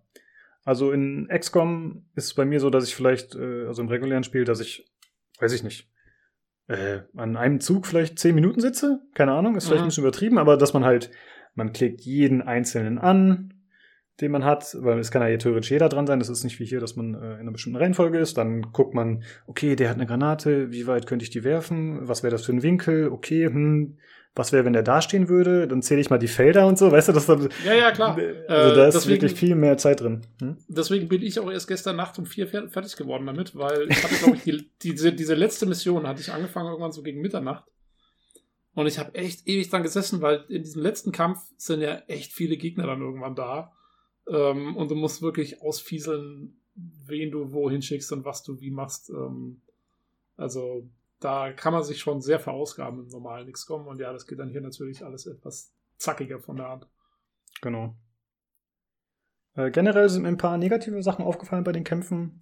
Vor allem sind die Anzeigen, finde ich, ein bisschen schwächer im Vergleich zu War of the Chosen vor allem. Aber da muss ich auch sagen, ich habe ja auch mit Mods gespielt. Also es kann sein, dass da vielleicht irgendwelche Mods enthalten waren, die mir das vereinfacht haben im XCOM 2. Aber zum Beispiel gibt's nicht mehr die Anzeige, wenn du deinen Operator jetzt in Chimera Squad an einer bestimmten Position hast und du schickst ihn, du hoverst mit deiner Maus über das Feld, wo du ihn hinschicken willst, dann wird dir angezeigt, auf welchen Gegner du schießen könntest von dort. Aber es wird dir nicht mehr zwangsläufig angezeigt, ob der flankiert ist. Entweder gar nicht oder es ist ein bisschen buggy, weil das funktioniert nicht immer. Ja, das war ein Upgrade von War of the Chosen. Das gab es auch im originalen XCOM 2 nicht. Genau, und dann gab es eine Mod und die haben in War of the Chosen frecherweise oder netterweise, wie man es interpretieren will, haben sie sehr viele Mod-Ideen aufgegriffen. Vor allem Quality of Life Changes. Und das ist jetzt irgendwie nicht mehr drin. Verstehe ich nicht, warum. Dann zum anderen, man sieht nicht immer, wie viel Munition der jeweilige Agent in seiner Waffe hat, soweit ich weiß. Also wenn du nicht gerade schießen kannst, wird dir, glaube ich, nicht angezeigt, wie viel Muni er gerade hat. Was ich sehr komisch finde, weil teilweise will man einfach nur einen Reload reinpacken noch, um quasi effektiv zu spielen. Und wenn ich jetzt gerade keinen Gegner anvisieren kann, dann wird mir, glaube ich, nicht angezeigt, wie viel Schuss meine Waffe noch hat. Sicher? Das sind nur mal diese Bullets, die unten links dann immer siehst an der Anzeige. Ja, aber die Anzeige ist nicht immer da. Echt nicht? Nee, okay. Ich glaube nicht. So habe ich es zumindest wahrgenommen. Das ist doch nur realistisch. Ja, dass man nicht weiß, wie viel Munition hat. Hast nicht mitgezählt. Ja, solange du nicht mitzählst, weißt du nicht, wie viel Kugeln. Ja. Was gab es da noch für Probleme? Genau, man sieht nicht, also bei XCOM 2 war es so, dass man hat ja eigentlich immer 2 Aktionen, hier ist es genauso. Und da gab es immer über der Lebensleiste der Einheit gab es 2 Balken. Und ein Balken steht für eine Aktion. Das hast du hier nicht mehr. Es steht zwar immer dabei, dieser Zug wird die Runde beenden. Das kann entweder daran liegen, dass es dein zweiter Zug ist oder dass du aus irgendeinem Grund nur einen Zug hast. Oder dass die Aktion die Runde beendet, wie zum Beispiel Schießen. Aber ich finde das ein bisschen unnötig, weil dann teilweise ist es so, dann musst du halt gucken, okay, wie weit könnte ich laufen? Habe ich jetzt noch den blauen Bereich und den gelben Bereich oder habe ich nur den gelben? Was dann bedeutet, man hat nur noch einen Zug. Das könnte ein bisschen besser präsentiert sein, finde ich. Obwohl, fairerweise muss man sagen, es steht halt immer dabei, die Runde wird mit diesem Zug beendet. Das ist schon ein Bäcker auf hohem Niveau, weil du kannst ja die Leute auch nicht mehr wechseln. Ich würde es nachvollziehen können, wenn man die Leute wechseln kann und dann weißt du jetzt nicht mehr, ob der jetzt noch einen übrig hat oder 2 oder so, aber dadurch, dass du doch immer mit dem gleichen arbeiten musst. Ja, aber guck mal, ich finde halt, wenn man Komfortfunktionen hat, die man aus den Vorgängern kennt, warum muss man die rauseditieren? Das ergibt ja für mich keinen Sinn. Das sehe ich absolut ein. Das ist der einzige Grund. Ja. Also viel meiner Kritik basiert auch darauf, wie ich die Vorgängerspiele wahrgenommen habe und wie ich sie lieben gelernt habe. Und Das hört man natürlich auch raus, wie oft ich hier XCOM 2 sage, öfter als Chimera Squad. Das ist schon, da merkt man es wahrscheinlich schon dran, aber es ist tatsächlich einfach so, dass, ja, dass es für mich halt kein vollwertiger Teil der Reihe ist, sozusagen. Aber will es ja auch gar nicht unbedingt sein, von daher ist es schon okay. Gut, das war's zum Gameplay, meiner Meinung nach. Dann würde ich sagen, ich habe mir noch Technik aufgeschrieben. Präsentation sind wir ja schon relativ gut durchgegangen von Story und so. Zum einen sieht es optisch in der Spielgrafik sieht es eigentlich XCOM 2 extrem ähnlich. Könnte ein Klon sein, das sind teilweise die gleichen Assets oder vielleicht sogar größtenteils, je nachdem. Das Ganze bietet aber weniger Zerstörung in den kleinen Levels. Also man kann schon teilweise die Umgebung noch zerstören, aber es ist jetzt nicht so, dass man Löcher in Wände sprengen kann und so. Zumindest habe ich das bisher nicht gesehen und ich erwarte auch nicht, dass das noch kommt. Aber das macht sich auch sehr positiv bemerkbar in der Performance. Kannst du das bestätigen, Tobi? Weil mein Rechner hat so ein bisschen Probleme mit XCOM 2. Ich habe jetzt Chimera Squad nicht so lange gespielt, dass ich das beurteilen kann, aber ich kann sagen, dass XCOM 2 gerade im späteren Spielverlauf extrem langsam wird. Also die Ladezeiten sind furchtbar. Wobei ich zugeben muss, ich weiß jetzt gar nicht mehr, ob ich es auf einer SSD hatte oder auf einer HDD. Aber die Ladezeiten, wenn du das erste Mal lädst, sind ja extrem lang. Und ja, und wenn du dann mal so eine später, wenn du diese Plasma-Launcher hast und so richtig arge Explosivgeschosse, die mal so ein ganzes Gebäude auseinandernehmen, ja, dann dauert es teilweise ein bisschen, bis das alles mal so geladen hat und die Animation ordentlich abläuft und so. Das stimmt. Ja, das XCOM, auch Enemy Unknown hatte schon das Problem, dass diese komischen Slowdowns drin waren und so, aber XCOM 2 war gefühlt noch schlimmer und das ist hier tatsächlich dann größtenteils weg oder vollständig, würde ich sogar sagen, bisher. Das läuft auf jeden Fall deutlich besser bei mir als XCOM 2, aber das ist wahrscheinlich auch einfach der Größe und den Möglichkeiten geschuldet. Also wenn man da halt nur ein Level hat, was irgendwie... Obwohl, ja, eben, das liegt wahrscheinlich wirklich an den Levels, weil... Also bei mir ging das erst spät im Spiel los bei XCOM, dass es so diese Slowdowns und das ganze Zeug hatte. Am Anfang war es noch kein Problem. So, die ersten paar Monate ging ganz gut und dann gegen Ende wird's happig. Das kann tatsächlich sein, habe ich nicht so bemerkt, aber es kann tatsächlich sein. Und da ich auch der Grindmeister, wie gesagt, bin, dann wird's vielleicht immer schlimmer. Und zusätzlich habe ich natürlich noch 12.000 Mods installiert, die machen's ja auch nicht besser. Das kommt natürlich alles aufeinander, aber ich kann mich auch klar noch erinnern, dass auch das Vanilla XCOM da ziemliche Probleme hatte trotzdem. Gut, dann was habe ich noch aufgeschrieben? Ja, es gibt typische Sachen, die man von XCOM kennt, die ich hier ehrlich gesagt noch weniger verständlich finde, denn ich dachte, das ist jetzt eine kleine Spielerfahrung, die in so einem Rahmen stattfindet, dass man das gut polischen kann. Aber man hat zum Beispiel, ich habe mir Slowdowns aufgeschrieben, also gab es das doch schon. Sorry. Also es gab schon wieder diese Sache, dass halt, wenn die dann zielen und dass sie dann irgendwie nicht direkt schießen oder dass dann auf einmal so ein, dass das irgendwie verlangsamt wird oder noch einmal super schnell geht oder so. Das gab es dort doch schon mal, hatte ich irgendwie vergessen, aber es kam auf jeden Fall nicht so häufig vor wie bei den anderen Teilen. Dann hat man das Übliche mit Clipping-Problemen.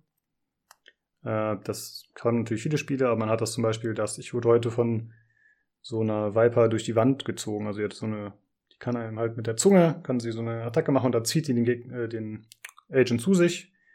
Und irgendwie hat sie mich, keine Ahnung, durch die Wand einfach durchgezogen. Das ist die Wunderzunge. Genau, ja. Die Phase verschiebt sich durch die Wand und zieht ja, richtig. Durch. Und bei XCOM 2 war es dann tatsächlich auch so, dass teilweise die Wände zerstört waren und dann waren die mal eingeblendet, mal ausgeblendet und teilweise haben die halt einfach durch eine Wand durchgeschossen, aber wahrscheinlich, weil die einfach nicht angezeigt wurde oder so, oder weil es ein komischer Winkel war. Und sowas kommt halt ja auch ab und zu vor. Nicht in dem Ausmaß, aber es kommt auf jeden Fall vor. Da muss man sich halt einfach drauf verlassen, dass das Spiel das richtig berechnet hat, auch wenn es komisch aussieht. Und das ist aber schon mal eine doofe Prämisse, wenn man das tun muss. Dann ist mir noch aufgefallen, die Charaktere bewegen sich sehr langsam. Also ich weiß jetzt nicht, ob sie wirklich viel, viel langsamer sind, aber einfach die Animationen sind anders. Also sie gehen, wie es vielleicht auch passen würde für so einen SWAT oder für so eine Spezialeinheit, sie gehen langsamer vor. Sie rennen eigentlich nicht mehr, wie es bei XCOM 2 war. Und also normalerweise war es halt so, wenn du einen irgendwo hingeschickt hast, dann sprintet er halt los. Und hier ist es so, sie gehen mit vorgehaltener Waffe so ein bisschen langsamer. Und es gibt auch keine Kollisionsabfrage anscheinend mit anderen Operatoren. In XCOM war es immer so, dass er einen kleinen Winkel gelaufen ist, um den zu umgehen. Und hier hatte ich das, dass die einfach durcheinander durchgelaufen sind. Ich weiß nicht, ob das vielleicht auch nur einmalig war oder ob das immer vorkommt. Aber das war ein bisschen eigenartig. Dann habe ich mir noch aufgeschrieben, dass ich finde, man hätte Drag and Drop mehr einsetzen können. Also ich finde, die Steuerung ist generell Ja, ich weiß, ich belonge das bei fast jedem Spiel, aber es ist einfach wieder 1-2 Klicks zu viel. Also warum zum Beispiel, wenn ich den APC besetzt habe, also das Mannschaftsfahrzeug, mit dem ich dann die Mission starten möchte, wenn ich da jemanden wieder entfernen will, dann kann ich den nicht einfach da rausziehen und auf so ein kleines X drücken, sondern ich muss den anklicken mit rechts, entfernen. Dann, wenn ich zum Beispiel einen Breach-Punkt habe und ich entferne den zweiten von 4 aus der Position, dann werden auch die nachfolgenden entfernt. Und solche Sachen. Also es ist immer so ein bisschen, warum? Unnötig. Okay, meckern auf hohem Niveau, kann man weglassen. Gut. Dann haben wir uns noch gefragt, ob die Missionen vordefiniert sind oder ob die random sind. Da waren wir uns nicht so ganz einig, ne? Also ich habe es gerade auch nichts auf Anhieb rausgefunden, aber wir gehen davon aus, dass es wieder gewisse Random-Faktoren hat, also dass gewisse Algorithmen da wieder greifen und dass man deswegen auch einen Wiederspielwert hat, im gewissen Rahmen, wobei die Story natürlich sich nie ändert. Ja, aber also, wissen wir nicht sicher. Also in der Hinsicht, welche Mission wann aufpoppt, glaube ich schon, dass sie irgendwie randomisiert sind, weil die Briefings irgendwie klingen so, als wären sie austauschbar so ein bisschen. Okay. Ja. Wie die Missionen selber, ob die alle irgendwie halt durchchoreografiert sind, das weiß ich auch nicht. Okay. Ja. Dann habe ich noch aufgeschrieben, dass das Ganze vielleicht auch als Mobile-Game noch kommen wird, könnte ich mir vorstellen. Denn es ist technisch jetzt nicht der Überknaller und es ist auch relativ klein gehalten und simplifiziert. Und auch das UI und so könnte da auf jeden Fall ganz gut funktionieren, denke ich. Könnte man ja noch ein bisschen scalen, wenn nötig. Und es gab ja auch schon Enemy Unknown und Enemy Within gab es schon für gewisse Mobile Devices. XCOM 2 nicht, ja. Aber ich könnte mir vorstellen, dass man das jetzt wieder vorhat. Ja, wobei man halt gucken muss. Gut, wenn du jetzt sagst, es gab diese Slowdowns eher nicht mehr so. Weil zumindest, also bei XCOM 2 kommt es mir dann schon so vor, als wäre es schon recht hardwarehungrig, gerade CPU-Power wahrscheinlich. Und da muss man gucken, auf welchen Mobile-Devices sowas dann läuft. Aber wenn das ja, jetzt, gut. Klar, das ist, wie wir gesagt haben, das hat ja jetzt die kleineren Levels und keine Zerstörung und so, vielleicht geht es dann besser. Ja, aber so allein vom Spieldesign her auf jeden Fall könnte man sich vorstellen, als Mobile-Game. Ja. Also Enemy Unknown gab es auch nicht auf jedem Mobile-Gerät, das weiß ich auch noch, also nur auf gewissen Pads und gewissen Phones. Ja, muss man da mal schauen, aber kann natürlich auch sein, dass es technisch einfach nicht mehr so gut realisierbar ist. Aber man könnte ja theoretisch auch die Grafik einfach downscalen.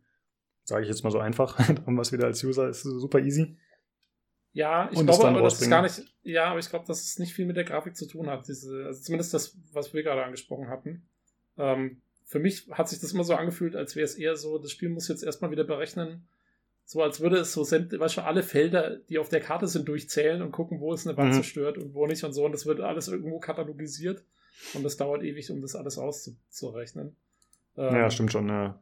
Also ich vermute da eher ein CPU-Monster dahinter als irgendwie eine Grafikgeschichte. Ja, aber es ist jetzt nur meine Intuition. Also, ja, gehe ich aber auch von aus, tatsächlich, das stimmt. Ja, ist schon richtig. Gut, dann wollte ich noch kurz erwähnen, ich habe den Mod-Manager ausprobiert. Oder was heißt Mod-Manager, aber es gibt halt, wie bei XCOM 2 auch, innerhalb des Launchers hat man eine Mod-Sektion, was sehr praktisch ist. Da kann man direkt auf den Steam-Workshop draufklicken, dann wird man da direkt hin weitergeleitet und ist direkt in der richtigen Sektion da bei Steam und dann kann man halt Mods da abonnieren. Und ich habe einfach mal probeweise eine Mod genommen, die einem während der Breach-Phase, die eher in so einer Schulterperspektive angezeigt wird, in so einer Action-Perspektive, während der Breach-Phase wird einem dann bei den Gegnern die Lebensleiste in Zahlen angezeigt, zusätzlich. Also normalerweise musst du halt immer zählen, wie viele Punkte hat er da und dann steht da halt 6 von 6.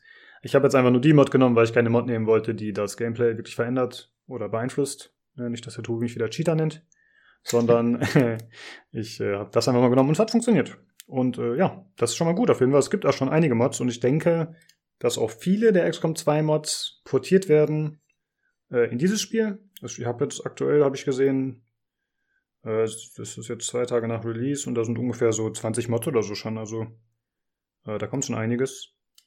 Die Frage ist halt, was ja meine liebsten Mods eigentlich meistens waren bei XCOM, war die Anpassung der Soldaten, das fand ich immer ziemlich cool, das hat Spaß gemacht und deswegen hatten wir es ja auch hier auf dem Discord gemacht zusammen. Und da muss man halt mal sehen, inwieweit das möglich sein wird. Denn die sind da jetzt vorgefertigte Charaktere. Man kann eigentlich nur die Farben der Rüstung anpassen und das war's.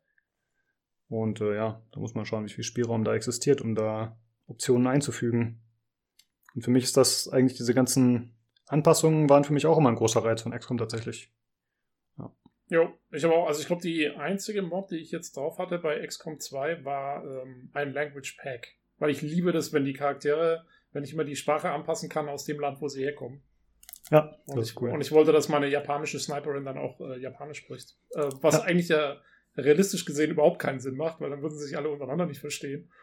Aber das fand ich mal cool und ja, das brauchst du ja dann hier auch nicht mehr. Mhm, genau.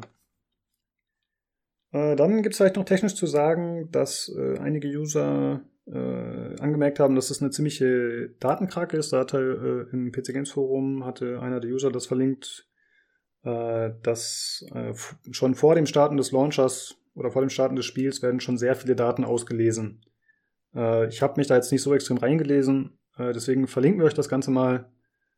Aber da werden zum Beispiel irgendwelche Amazon, Google-Daten und so weiter und so fort abgefragt. Battlenet echt? Und diverse andere. Ja, ja. Amazon und Google-Daten, wow, das ist aber ich glaube schon, ja. Unverschämt. Oder zum, ja, also die sind da anscheinend ziemlich drin. Muss mal schauen, den Link hatte ich ja dazugefügt im Folgen-Channel. Okay. Ich gucke gerade mal, was schreibt er hier? Involvierte Firmen, Google, LSC, Amazon.com, also da geht es halt anscheinend um Werbung und Analytics und sowas. Microsoft, Firaxis, ja gut, ist klar, die haben das Spiel entwickelt, 2K, Take-Two, Xsolar, das ist irgend so ein komischer Statistikdienst, glaube ich, Idle Software, also diverse Sachen und ja, wenn möglich, sollte man wahrscheinlich den Internetzugang einfach blockieren, weil das spielt ja eh keine Online-Funktionen. Habe ich anfangs nicht dran gedacht.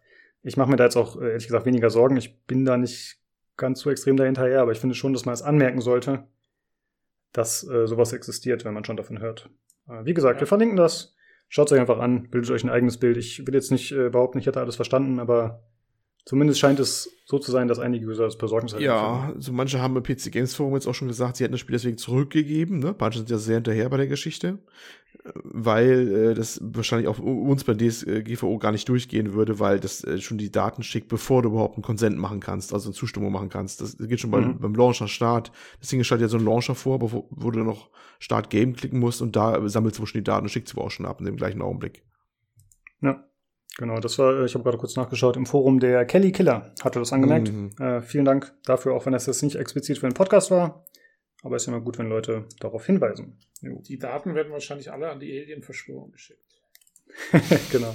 Ja, ist ja nicht so schlimm. Mittlerweile ist es ja, sind die auf unserer Seite. Dann ist das nicht so dramatisch. Okay, so wir sind noch nicht im Jahr 2040. Die Menschen bestellen verzweifelt Klopapier. Ne? Lass uns da lieber nicht hinfliegen. Ne? Die haben keine Hygiene. Ja. Achso, dann wollte ich noch sagen, hätte ich am Anfang machen können, es gibt noch bis zum 30.04., also wahrscheinlich 1-2 Tage, nachdem dieser Podcast erschienen ist, gibt es noch XCOM 2 gratis zu spielen. Also man kann es nicht behalten danach, aber man kann es zumindest gratis spielen. Ich glaube, mit allen DLCs, die es gibt. Und der Fortschritt wird dann auch behalten, falls man sich entscheidet, das Spiel zu kaufen. Und ich glaube, es soll auch noch rabattiert sein, die Tage danach. Von daher holt euch lieber das. auf Steam? Auf Oder Steam, ja. Auf Steam. Ah. Genau. Abgefahren. Ja, kann man echt empfehlen. Das ist ein sehr schönes Spiel.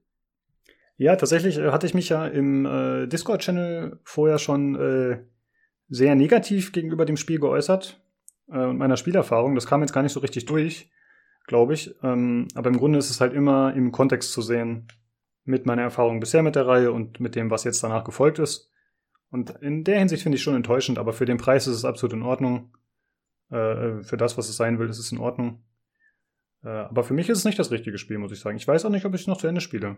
Heute hatte ich ein bisschen mehr Spaß dabei tatsächlich, weil die jetzt ein bisschen höheres Level haben, man hat ein bisschen mehr Optionen, ich habe noch die eine oder andere Möglichkeit gefunden, was ein bisschen mehr Optionen bietet, aber insgesamt ist es mir einfach zu flach tatsächlich. Was komisch ist bei so einem Spiel, was eigentlich doch noch relativ viele Mechaniken hat. Ja. Ja, ist alles relativ zu sehen. Ich finde es eigentlich genauso, wie es jetzt ist, ganz angenehm. Also von der Art her. Vielleicht ist es auch eine andere Wahrnehmung, wenn einer das nicht die ganzen anderen XCOMs gespielt hat und nicht in Tiefe gespielt hat, ne?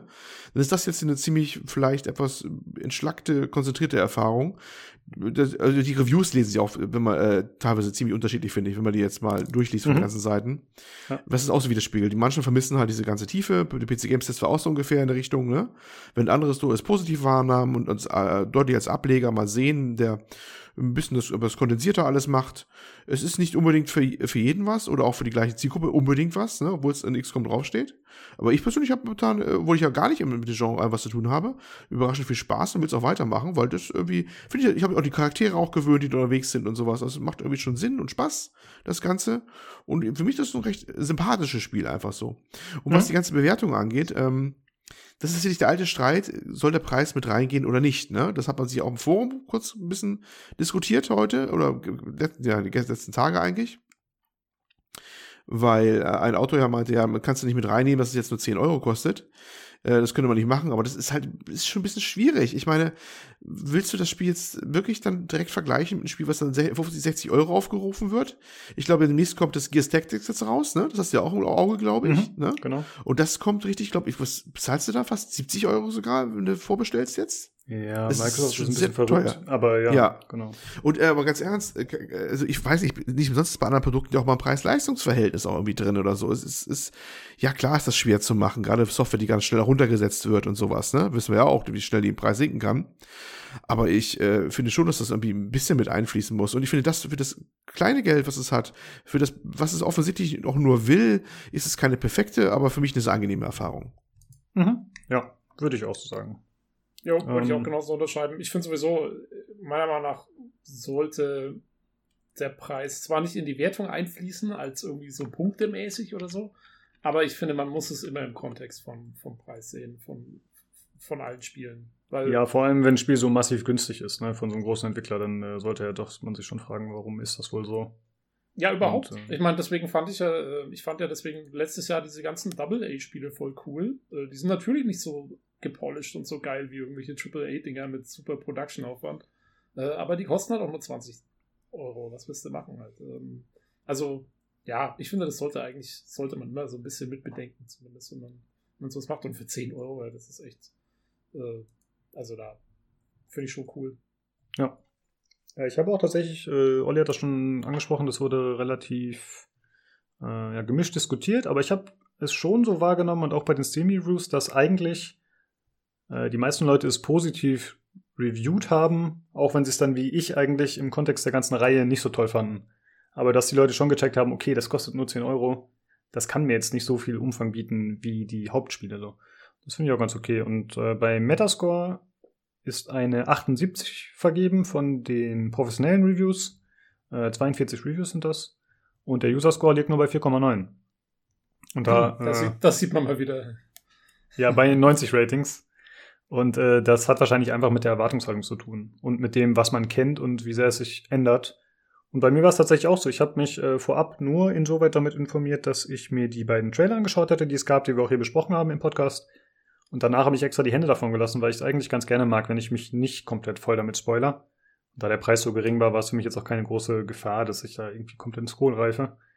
Aber es ist halt schon so, dass es nicht das ist, was ich mir erwartet hätte. Weil es einfach nicht die andauernden Rundentaktikkämpfe gibt. Ja.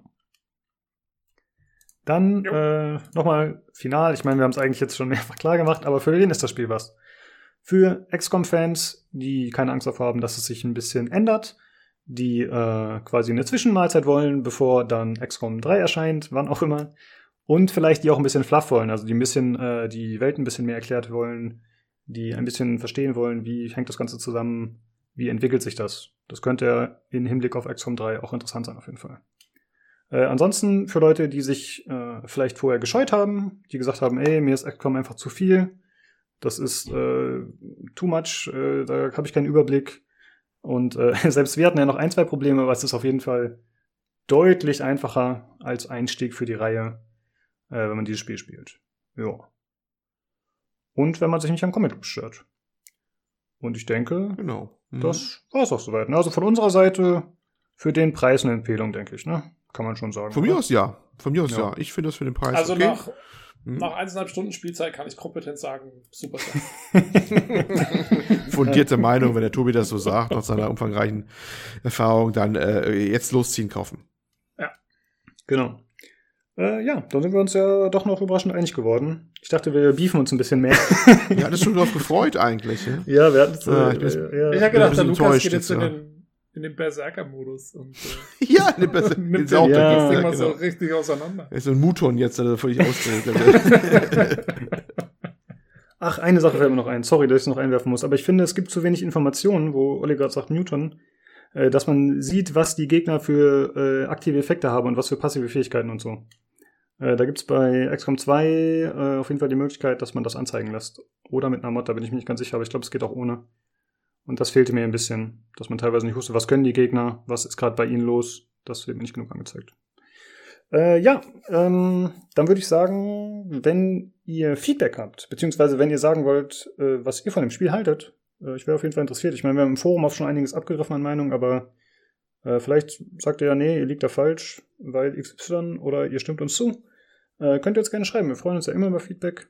Natürlich auch zu den anderen Themen. Und auch generell zum Podcast oder wenn ihr Anregungen, Fragen habt, könnt ihr uns jederzeit gerne kontaktieren. Und wir suchen auch immer noch Leute, die unser Team ein bisschen unterstützen. Das heißt, wenn ihr sagt, ey, ich würde gerne einmalig oder auch gerne öfter beim Podcast teilnehmen, dann setzt euch gerne mit uns in Verbindung. Ja, wir brauchen neue Rekruten. Ihr fangt als Squaddy an und entweder ihr werdet verheizt oder ihr levelt langsam auf. Genau. Oder ihr werdet zu Advent Burger verarbeitet. Advent Burger. Nee, ihr landet in so einer Crossdresser-Gruppe, wie der Lukas das gemacht hat mit uns dann, ne? In den XCOM 2 Discord-Gruppe. Ja, und ihr werdet mit den anderen Spielcharakteren dann vermählt virtuell. Das ist dann ganz besonders speziell. Ja, das kann der Robert dann übernehmen. Der kann dann. Der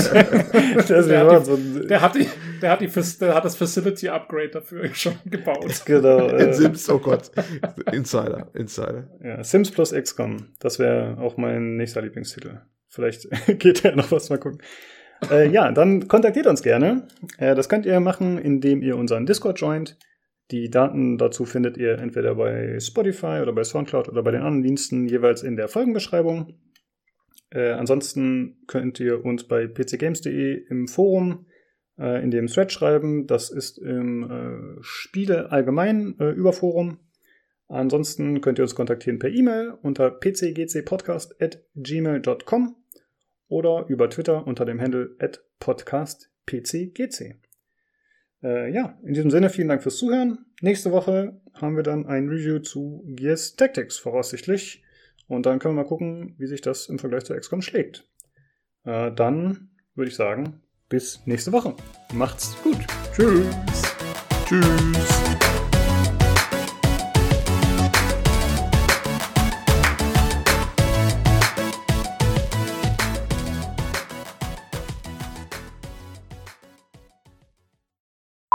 Ja, denn das Cover für die Folge ist eigentlich schon fertig, weil ich so ein Overachiever bin. Nee, irgendwie hatte ich so eine Idee und ich wollte unbedingt drauf losarbeiten. Und das Cover hat natürlich mit XCOM Chimera Squad zu tun. Richtig. Ja, das war die kleine Pause für den Cut. Aber ja, also gut, ich wollte extra sagen, es gedacht, ja, wunderbar. Aber hat ja gepasst, nur jetzt laber ich halt dumm rum. Das heißt, ihr müsst jetzt trotzdem schneiden wahrscheinlich. Das muss dann der Tobi alles rausschneiden dann. Für den dramatischen Übergang. Aber das war's echt nicht schlecht. Wie bitte? Das war's echt nicht schlecht, sage ich, die Überleitung. Danke. Mhm. Danke. Und gut, dass du das auch rausschneiden kannst, dass wir es nicht extra erwähnen. Nee, das lasse ich drin.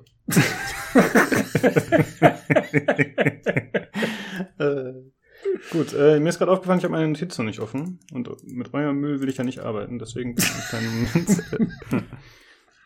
Dabei habe ich dich extra pink eingefärbt. Ja, das ist nett. Ja, das ist auch meine Farbe eigentlich. Gut.